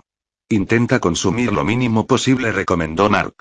Calculo que con lo que hemos puesto tenemos para recorrer unos 150 kilómetros. Alejémonos todo lo que podamos de aquí, llenemos el depósito con el resto de garrafas y busquemos una gasolinera. El vehículo tardó alrededor de una hora y media en quedarse sin combustible, momento en el que, como habían planeado, aprovecharon para vaciar el resto de recipientes en el tanque de combustible. No apartaron la mirada de la carretera, como esperando ver aparecer en cualquier momento al galope a aquellos seres infernales. Fueron Mark y los primeros en descender del vehículo, mientras el resto permanecía casi sumido en una especie de letargo. Condicionados por el recuerdo de aquellas pesadillas en forma de zombies veloces, una visión que tardarían en procesar convenientemente y que les perseguiría en sus sueños durante mucho tiempo. A partir de ahí, la intención era la de localizar una carretera principal en la que encontrar algún lugar donde repostar y llenar el depósito hasta arriba para de ese modo llegar hasta Madrid cuanto antes. Son implacables, caminan noche y día sin parar, suspiró el capitán Navarro bajando del vehículo tras hacer acopio de fuerzas. En efecto, caminan y caminan sin importarles si se les interpone un río, una cordillera o el mismísimo infierno, dijo Mark. Siempre encuentran la forma de salvar cualquier tipo de obstáculo. Y nosotros, años después, seguimos menospreciándoles, subestimándoles y veo que te has levantado optimista, apuntó la teniente Mirella asomando la cabeza. Puedes hacer todas las bromas que quieras, dijo Mark, pero apostaría lo poco que llevo encima a que seguiremos así hasta que quede un puñado de humanos sobre la faz de la Tierra. E incluso ellos continuarán confiados, pensando que el problema se solventará solo, por osmosis o de generación espontánea. Si son solo zombies, dirá el último de nosotros antes de ser mordido por uno de ellos. Ya, pero filosofadas al margen, ¿de dónde han salido esos que corrían? Preguntó curioso el sargento Pomar, ante el silencio de Mark, que prefirió no contestar para no tener que escuchar con posterioridad preguntas mucho más comprometidas al respecto. ¿Quién sabe y qué importa? esquivó Mark. La cuestión es que están ahí y que vienen de todos lados, desde el sureste los de Valencia, desde el noreste los de Girona, y desde la zona meridional los de Barcelona. A estas alturas, toda la costa mediterránea debe de ser algo a medias entre un desierto africano y un cementerio viviente. Como nos descuidemos nos encontraremos rodeados por completo de esos carroñeros del demonio. ¿Rodeados? Imposible, nosotros vamos motorizados y ellos caminan, dijo el sargento Pomar entre risas, y al ritmo que van tardarán semanas en alcanzar Madrid, o incluso a nosotros. Si hay algo que me enerva es la manifestación orgullosa de la necedad humana, dijo Mark comenzando a perder los estribos. No escuchas, ¿verdad? No, ¿cómo va a ser capaz de escuchar un trozo carne como tú, que apenas si puede vertebrar dos frases simples consecutivas? ¿Cuándo sucedió el maremoto? Da igual, ¿qué sabrás tú? A la velocidad de esos monstruos hace días que debieron de llegar a Valencia, Alicante o incluso Málaga y Málaga, ¿Está usted loco? contestó el sargento, algo molesto por el tono de Mark, y no consentiré que un civil chiflado me falte al respecto, y menos un lunático alarmista y el sargento Pomar no logró acabar la frase, Mark lo agarró por las solapas del traje de camuflaje y lo alzó varios centímetros del suelo, golpeándolo contra una de las paredes de la autocaravana. ¿Loco? ¿Me está llamando loco alguien que no sabe hacer una condenada y simple división? espetó Mark fuera de sí. Mientras, el sargento logró a duras penas desenfundar y apuntar al científico en el pecho, todavía con los pies colgando. ¿Vas a disparar, miserable hombrecito? Soltó un Mark furibundo sintiendo cómo la rabia le invadía por momentos aunque intentando recuperar el control. Vamos, dispara, ¿a qué esperas? Tony y el coronel Moore fueron los primeros en reaccionar y separarles, no sin miedo de que el arma de fuego desenfundada acabara arrojando su contenido sobre uno de ellos.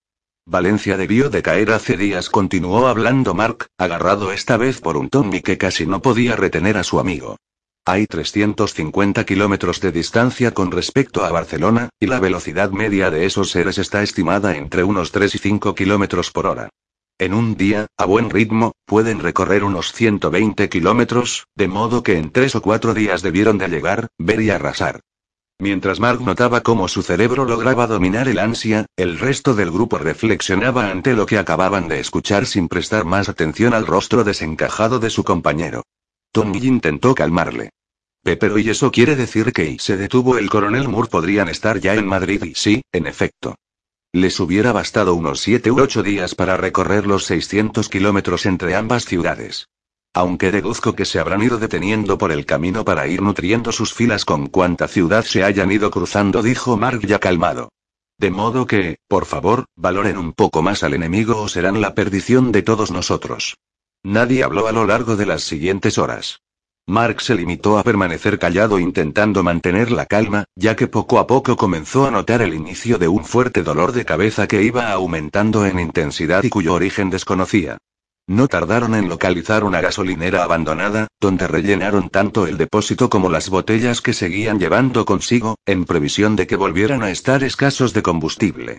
Poco a poco, rotándose al volante, se fueron acercando a Madrid a gran velocidad con la esperanza de no volver a tener ningún tipo de encuentro inesperado o situación complicada.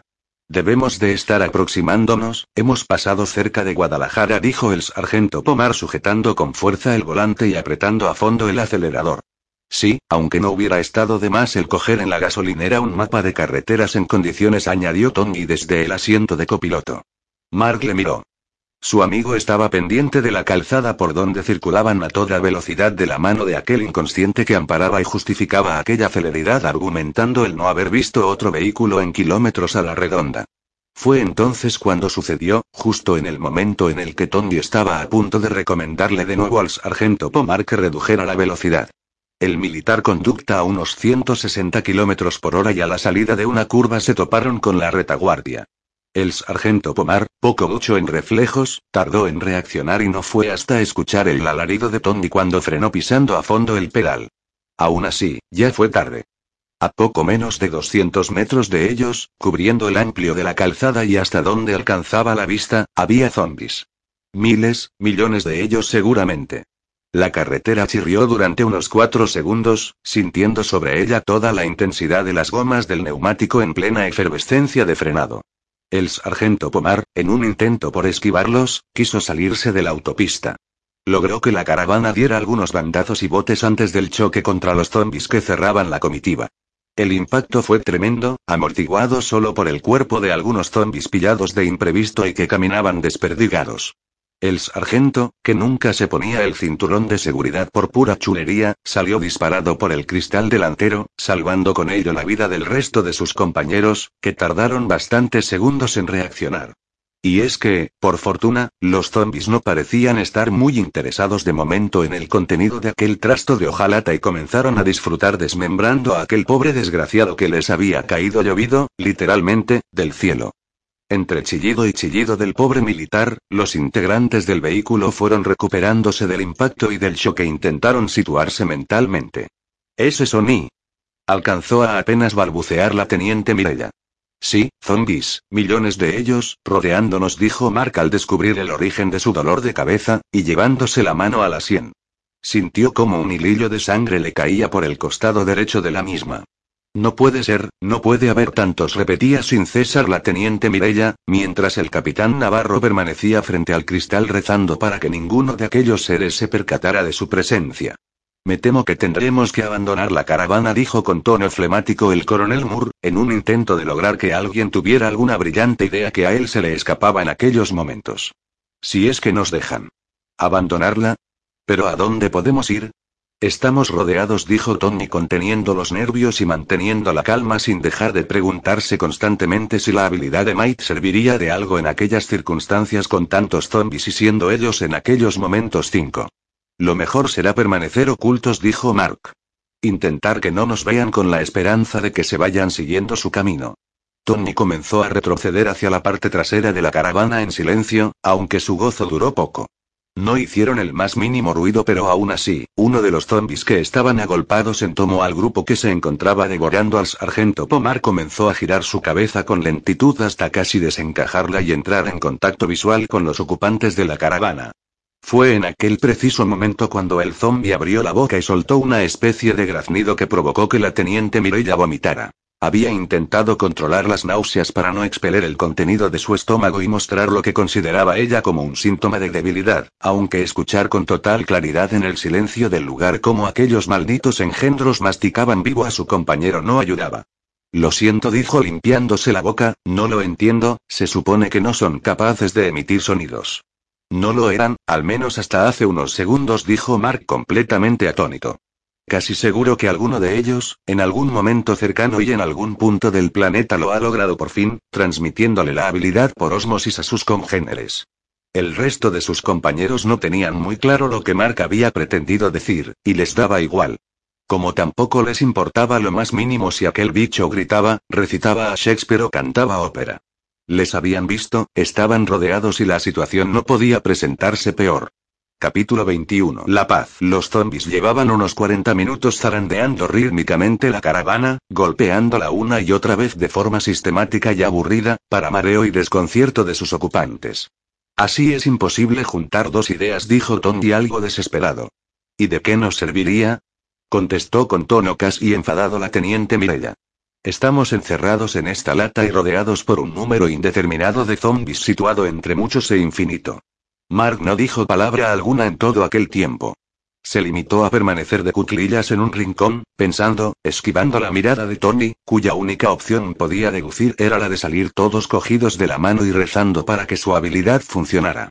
Pero luego que, Caminar en medio de aquel cenagal de no muertos resultaba imposible, y no tardarían en alcanzar el punto de desequilibrio en el que les acabarían atacando.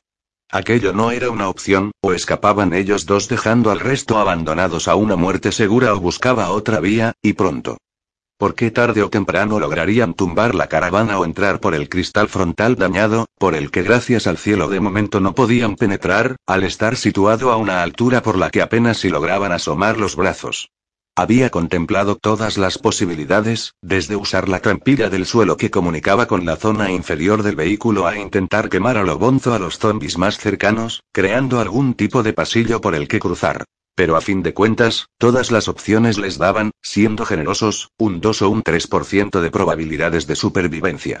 Tras sopesar también la posibilidad de intentar poner el vehículo en marcha y moverlo por en medio de aquella marea no humana, creyó oír un sonido en el cielo que el ruido de los zombies y los gritos de sus exaltados compañeros le impedían escuchar.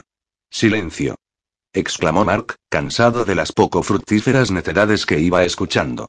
Fue en aquel preciso instante cuando todos escucharon un inconfundible ruido que recordarían durante todas sus vidas. El del motor de un helicóptero. No puede ser, dijo la teniente Mirella. Ahí tenemos nuestra oportunidad, dijo Mark mirando hacia el techo del vehículo. Rápido, no dejemos que el aparato se aleje sin vemos, moved la trampilla superior y subamos. En apenas unos minutos, el capitán Navarro se encontró en la parte superior de la caravana y lanzó hacia el cielo una de las bengalas que portaba consigo. El helicóptero no estaba muy lejos y, aún sin la bengala, había puesto ya rumbo hacia ellos, tras avistar aquella congregación de zombies que en vez de avanzar se encontraban zarandeando de forma agresiva el vehículo. Es increíble, no me digáis que no es hermoso, dijo la teniente Mirella observando la aproximación del helicóptero desde la parte superior de la caravana. Nunca pensé que me alegraría tanto de ver un Pumas A300. ¿Cabemos todos dentro? Preguntó Tony con tono preocupado, observando el helicóptero de transporte militar que se les acercaba. Tranquilo, cabemos como mínimo ocho ahí dentro, dijo con una amplia sonrisa la teniente. El helicóptero se aproximó hasta una distancia en la que pudieron incluso ver la cara de incredulidad del piloto, que no acababa de tener muy claro lo que estaba sucediendo algunos metros más abajo. Los siguientes minutos fueron eternos. No solo podían notar cómo los tres tripulantes del Pumas A300 dudaban sobre el procedimiento a llevar a cabo, sino que los zombies comenzaron a golpear de forma mucho más violenta la caravana ante la visión directa de sus presas sobre el vehículo, logrando zarandearla hasta el punto de que el coronel Moore perdió el equilibrio y rodó hasta el borde del vehículo. Se agarró en el último instante a una de las barras laterales y evitó caer justo en medio de la marabunta. Deprisa dijo Mark, reaccionando el primero y tendiendo su mano para que Moore se la agarrara mientras algunos zombies no perdían la oportunidad de intentar morderle las piernas. Sujétate, yo te subiré. Aquella escena hizo que los ocupantes del helicóptero militar reaccionaran y se determinaran a iniciar la maniobra de rescate, lanzando una estrecha escalinata por la borda y dándoles indicaciones de que subieran. Con cuidado, con cuidado, dijo el capitán Navarro a Mark justo cuando intentaba agarrar la escalinata, no es sencillo, sobre todo si no lo has hecho antes. Por la cuenta que me trae lo tendré, dijo Mark, que comenzó a subir de forma decidida. Tony le siguió sin mirar hacia abajo e intentando mantener el equilibrio en aquella estrecha escalinata que no dejaba de danzar de un lado a otro, bamboleándose a merced del viento. Su turno inquirió el capitán Navarro a la teniente Mirella. Un comentario tan galante como machista sonrió Mirella. Subiré la última, soy la que tengo más experiencia con estas cosas. Señorita, solo quería mirarle el culo, sin más adujo el capitán Navarro con tono solemne, por si era la última cosa que veía en vida. El coronel Moore fue el tercero en iniciar la subida seguido del capitán Navarro, mientras la teniente Mirella, todavía sobre el techo de la caravana, comenzaba a arrepentirse de no haber hecho caso al ofrecimiento de su superior al notar cómo el viento comenzaba a arreciar con un poco más de fuerza, al tiempo que los embates de los zombies sobre la caravana iban en aumento. Deprisa dijo el capitán Navarro mirando hacia abajo. Pero ya fue tarde, los zombies habían inferido cierto ritmo a los inicialmente aleatorios empujones del vehículo, y este se había balanceado cada vez más hasta parecer estar a punto de volcar. La teniente Mirella, a pesar de su acostumbrada frialdad y sangre fría, entró en pánico y, en vez de lanzarse sobre la escalinata, se tiró sobre el techo agarrándose como pudo a las barras laterales de la vaca de la caravana. Mark, ya desde el helicóptero, contemplaba la escena mientras ayudaba al resto de sus compañeros a subir. Mirella, deprisa. Gritó Mark, completamente impotente ante la situación, mientras agarraba una pistola y dudaba sobre si disparar a los zombies o a la propia militar. Tenemos que partir. Gritó una voz desde la cabina del helicóptero. O su compañera sube o nos vamos, no tenemos mucho combustible, comienza a soplar demasiado viento y esas bestias interfieren cada vez más en nuestros sistemas de navegación. Mark dudó entre bajar de nuevo o lanzarse sobre los zombies esperando que estos amortiguarán la caída de unos 20 metros y, de paso, que Tony fuera capaz de inventarse una excusa para justificar que no muriera. Pero afortunadamente no fue necesario, el capitán Navarro descendió al tiempo que les haría señales para que lanzaran un cabo. Con rapidez, hizo uso de toda su habilidad equilibrista sobre la caravana, logró atar a la teniente y la subieron como si de un fardo se tratara. Felicidades, capitán, ha sabido reaccionar con rapidez y valentía, dijo Mark. No sé qué hubiera sido de la teniente sin su ayuda.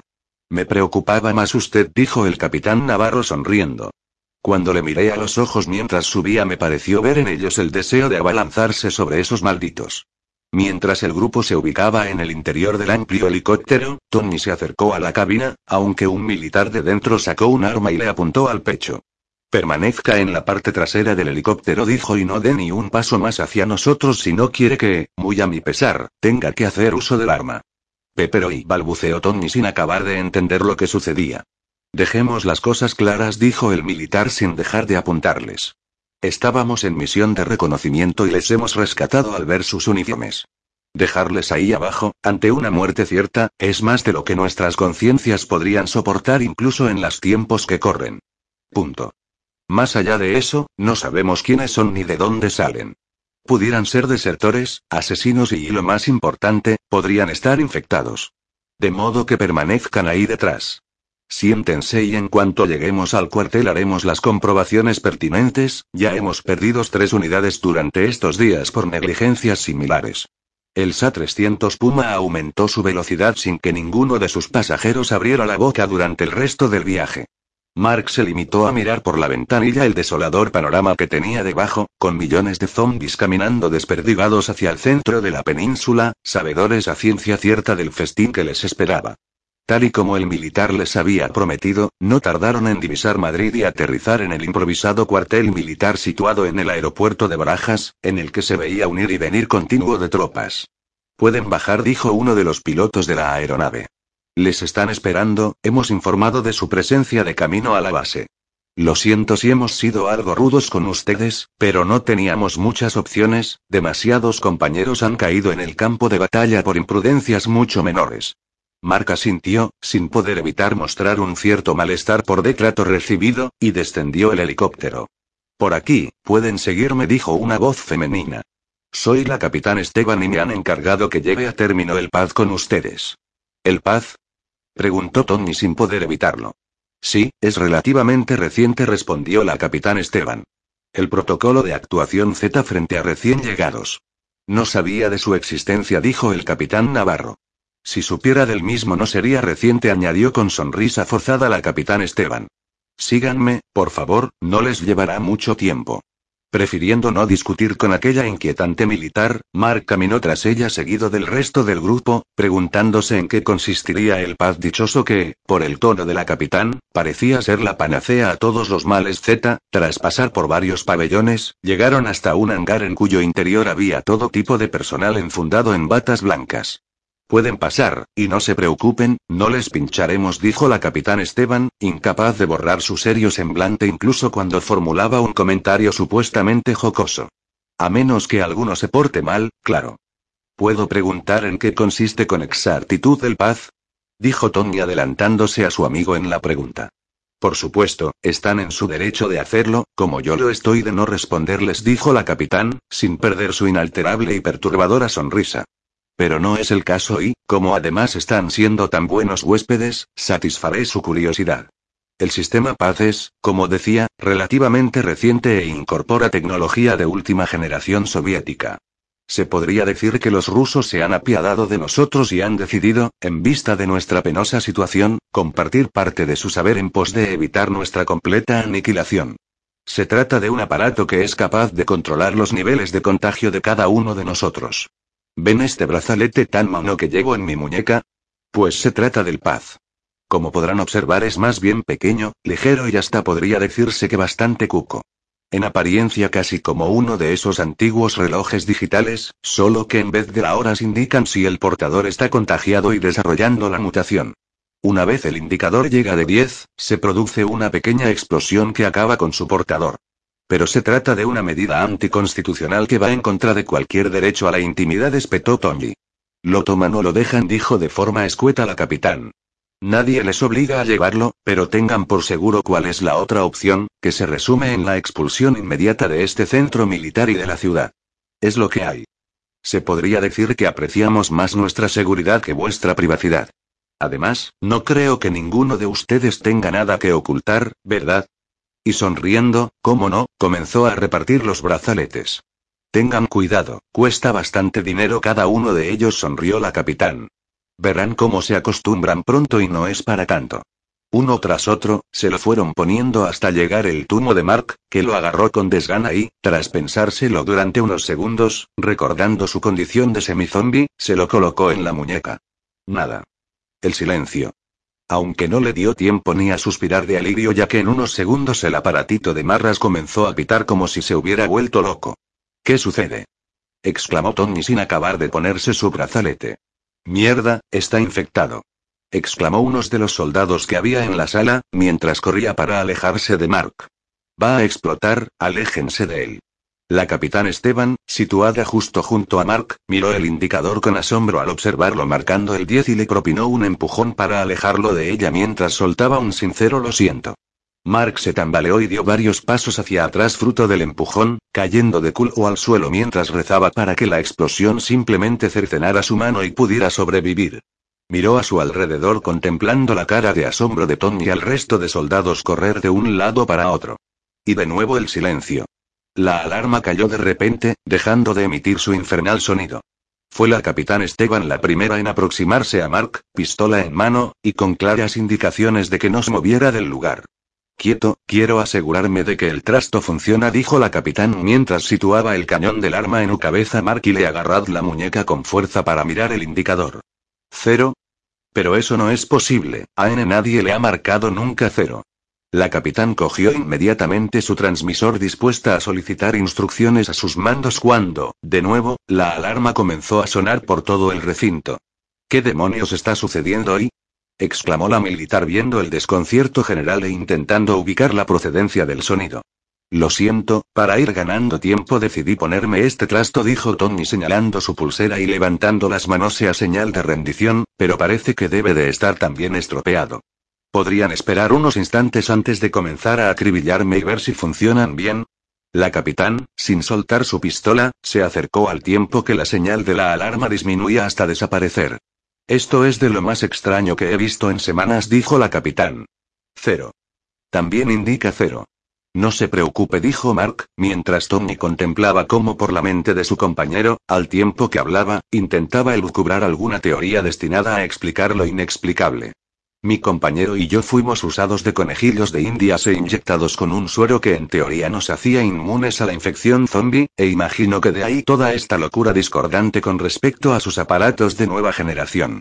Increíble, deben de ser los humanos más humanos sobre la faz de la Tierra, dijo con cara de sorpresa la capitán Esteban. Mis superiores sin duda estarán interesados en interrogarles llegado el momento. Me parece bien, pero si no le sabe mal, creo que después de tantas emociones nos mereceríamos descansar un poco, indicó Tony sin dejar de mirar a Mark como exigiéndole una respuesta a todo aquel misterio. Por supuesto, por supuesto.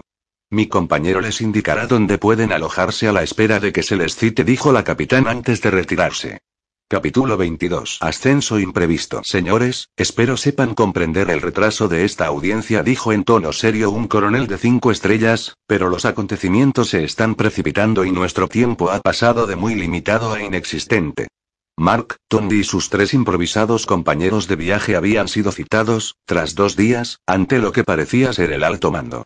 Fueron tratados con cordialidad en todo momento aunque se les indicó de forma respetuosa que no tenían autorización para abandonar el complejo militar y que deberían estar acompañados en todo momento por un escolta. Mark no tardó en localizar algunos micrófonos hábilmente instalados en sus dependencias, lo cual no ayudó mucho a la hora de sentirse cómodos en aquel frío lugar que le recordaba sus ya lejanos días como investigador militar en los Estados Unidos. Soy el general López Piqueras y pertenezco al alto mando que desde hace unos días, en ausencia de otro gobierno legítimo, dirige los destinos de la nación en estos tiempos turbios que corren. Gobierno legítimo. Dudó Mark mirando al resto de sus compañeros. Sí, hace apenas unos días, en plena reunión anticrisis y en medio de un pleno de emergencia, el presidente de la nación y gran parte de sus miembros sufrieron un atentado por parte de terroristas todavía sin identificar, dijo con tono seco el general. Ante la consternación popular, la falta de iniciativa de los partidos, el desconcierto de la población y el resquebrajamiento moral en los valores de los habitantes de la capital, el mando militar decidió tomar las riendas ejecutivas y hacer frente a esta crisis y de forma temporal, claro, hasta que se celebren nuevas elecciones. Nuevas elecciones, pensó Mark intentando recordar cuándo fueron las últimas y guardándose las ganas de denominar aquella intervención con las claras palabras de golpe de Estado miliar. Tenemos al enemigo a las puertas de casa, siguió el general, convertido en aparente portavoz del resto de los presentes, que guardaban respetuoso silencio y conviene tomar decisiones rápidas, precisas y eficaces, medidas impopulares y como las de abandonar a su suerte a soldados de su bando como si de escoria prescindible se tratara. Vaya, imagino que usted debe de ser el capitán Navarro, dijo el general López Piqueras con una macabra sonrisa en la boca que heló casi de forma literal la sangre a Mark. Veo que insiste en su discurso incluso a pesar de haber visto las consecuencias devastadoras de aquello a lo que nos enfrentamos en caso de mantener una política paternalista enfocada a salvar cuatro vidas de forma puntual. ¿Cuatro vidas? Querrá decir cuatrocientas, continuó con todo exaltado el capitán. Son ustedes unos asesinos frívolos y sin escrúpulos que actúan desde el miedo de los que les rodean, y nos están empujando al abismo de la perdición. Le recomiendo, señor Navarro, que temple su discurso y recuerde lo que es una orden directa así como el respeto a un superior, inquirió con gusto el general. ¿O qué? ¿Tengo acaso que obedecer a un general golpista que parece salido de una película de serie B? El general calló, pareció estar a punto de decir algo en un par de ocasiones, pero finalmente escogió desenfundar su pistola y apuntar con ella al capitán Navarro. Y cuando todos los presentes esperaban escuchar la orden de arresto sobre el capitán Díscolo, lo único que sintieron fue el sonido del disparo escupiendo una bala. Mark no se podía creer que aquel arma hubiera sido disparada incluso aunque fuera como medida de advertencia, por aquel motivo se quedó perplejo al girarse, viendo un reguero de sangre salir del pecho del que había sido su compañero de viaje durante aquellos días. y alcanzó a decir Mark. Nadie tuvo ocasión de hacer ni decir nada, ya que apenas unos segundos más tarde el general avanzaba dando dos pasos más, y situándose sobre el cuerpo del capitán disparaba de nuevo, reventándole la cabeza como si de un melón se tratara. Lo siento, pero no nos podemos permitir el lujo de que se levante dentro de un rato, dijo con toda la calma del mundo, y cierto tono de regocijo, el general López Piqueras, ante la incredulidad de todos los presentes, incluso de la del resto de generales compañeros suyos. Aunque como siempre digo, es peor una insurrección que una resurrección, de modo que hemos matado dos pájaros de un tiro. Nadie dijo nada, como si todos esperaran que de repente el capitán Navarro se levantara y les informara de que se trataba de una simple y macabra broma de amigos. Pero no, el cadáver seguía en el suelo, sangrando, manchando de rojo la superficie sobre la que ya había esparcido parte de su masa encefálica. Venga, no me miren así, dijo el general a sus compañeros alzando teatralmente las manos, sabían a lo que se exponían cuando iniciaron este camino conmigo, de modo que no me miren ahora con esa cara de culpabilidad. He hecho lo que había que hacer, el trabajo sucio que ninguno de ustedes se atrevía a llevar a cabo. Por cierto, capitán, llame a alguien para que se lleve de aquí esos despojos. La capitán se retiró casi agradeciendo la oportunidad de salir de la sala, con rostro consternado que parecía indicar que las lágrimas no iban a tardar en florecer por entre sus ojos. Pero y usted está loco. Dijo Mark, sin tiempo para meditar sus palabras. Es un megalómano hijo de puta, un dictador de tres al cuarto y vaya, vaya y otro rojo de mierda, dijo el general sin perder su sonrisa del rostro.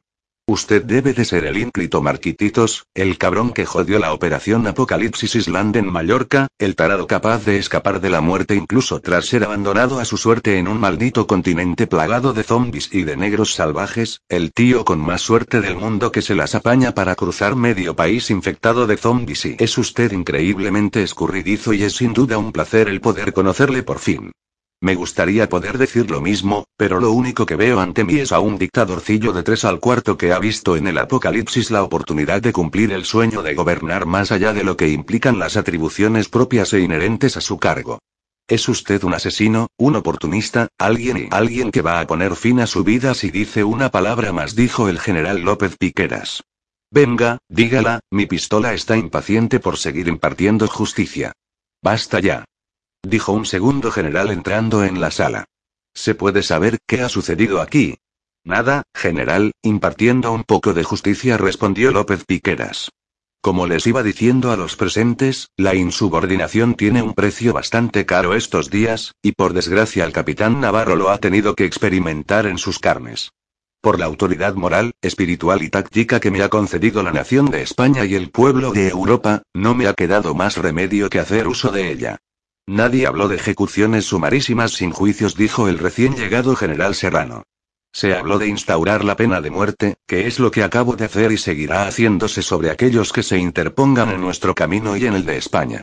No hay tiempo que perder, y menos con manzanas podridas. Parece salido de la España de los años 50, dijo Mark intentando controlar su ansia interior y notando cómo su cuerpo le pedía lanzarse sobre aquel general y despedazarlo al instante. Se merece todo lo que le pueda pasar y ya le advertí de lo que le iba a pasar si no callaba, dijo el general López Piqueras alzando su pistola. No. Gritó el coronel Moore, callado hasta aquel momento, perplejo por no entender lo que estaba sucediendo con su escaso control del español. Alto, no puede hacer eso. ¿Y ustedes sí? Dijo López Piqueras girando la cabeza, sin perder de vista a Marco al general Serrano. El coronel Moore, del ejército de los E.U. enviado en misión especial a Europa en busca precisamente del señor Marc del Castillo y el general López Piqueras dudó durante unos segundos, sopesando las consecuencias de un conflicto internacional. Hecho que aprovechó el coronel Moore para proseguir con su discurso. Señor, el gobierno de los Estados Unidos requiere la presencia del señor Mark del Castillo para unos asuntos de máxima urgencia, dijo medio en inglés, medio en español. Me parece perfecto, señor Moore, pero no creo que tengan jurisdicción sobre un ciudadano español ni sobre suelo europeo.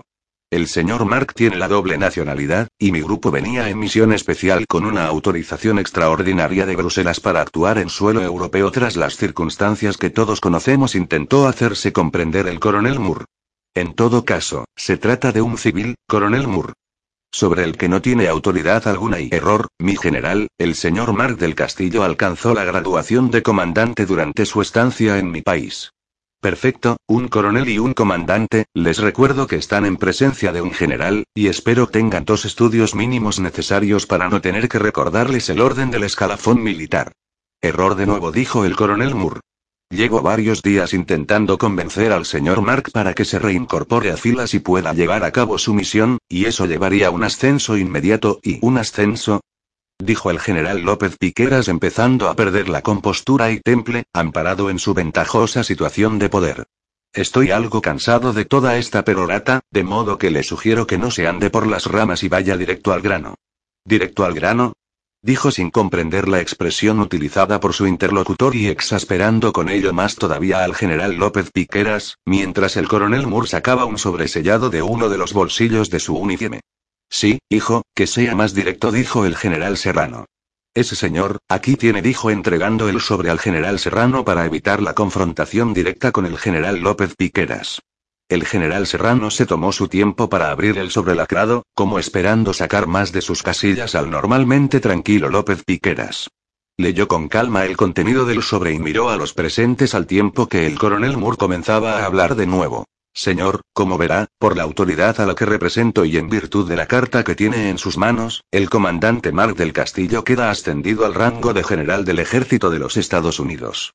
¿Qué demonios me está usted diciendo, joven? Dijo algo fuera de sí López Piqueras. ¿General del ejército? Sí, señor, el equivalente a mariscal de campo. El segundo rango más alto del ejército de los Estados Unidos, que es únicamente superado por el de general de los ejércitos, títulos normalmente de carácter honorífico, aunque con los tiempos que corren y lo que suele ser un general de cinco estrellas, añadió el general Serrano, ocultando el esbozo de una sonrisa en su rostro. Me importa una mierda ese ascenso. Muéstreme la carta de inmediato, carece de autoridad moral alguna.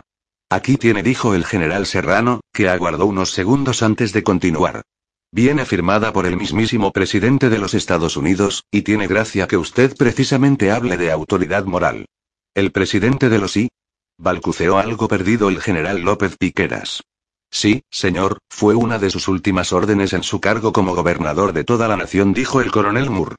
Poco después, comenzó la disgregación de mi país, aunque incluso ahora tiene validez. De modo que se trata de una ordena de un presidente sin Estado, intentó aducir López Piqueras. No, ya que técnicamente sigue gobernando la Alianza de los Estados del Oeste, contestó el coronel Moore.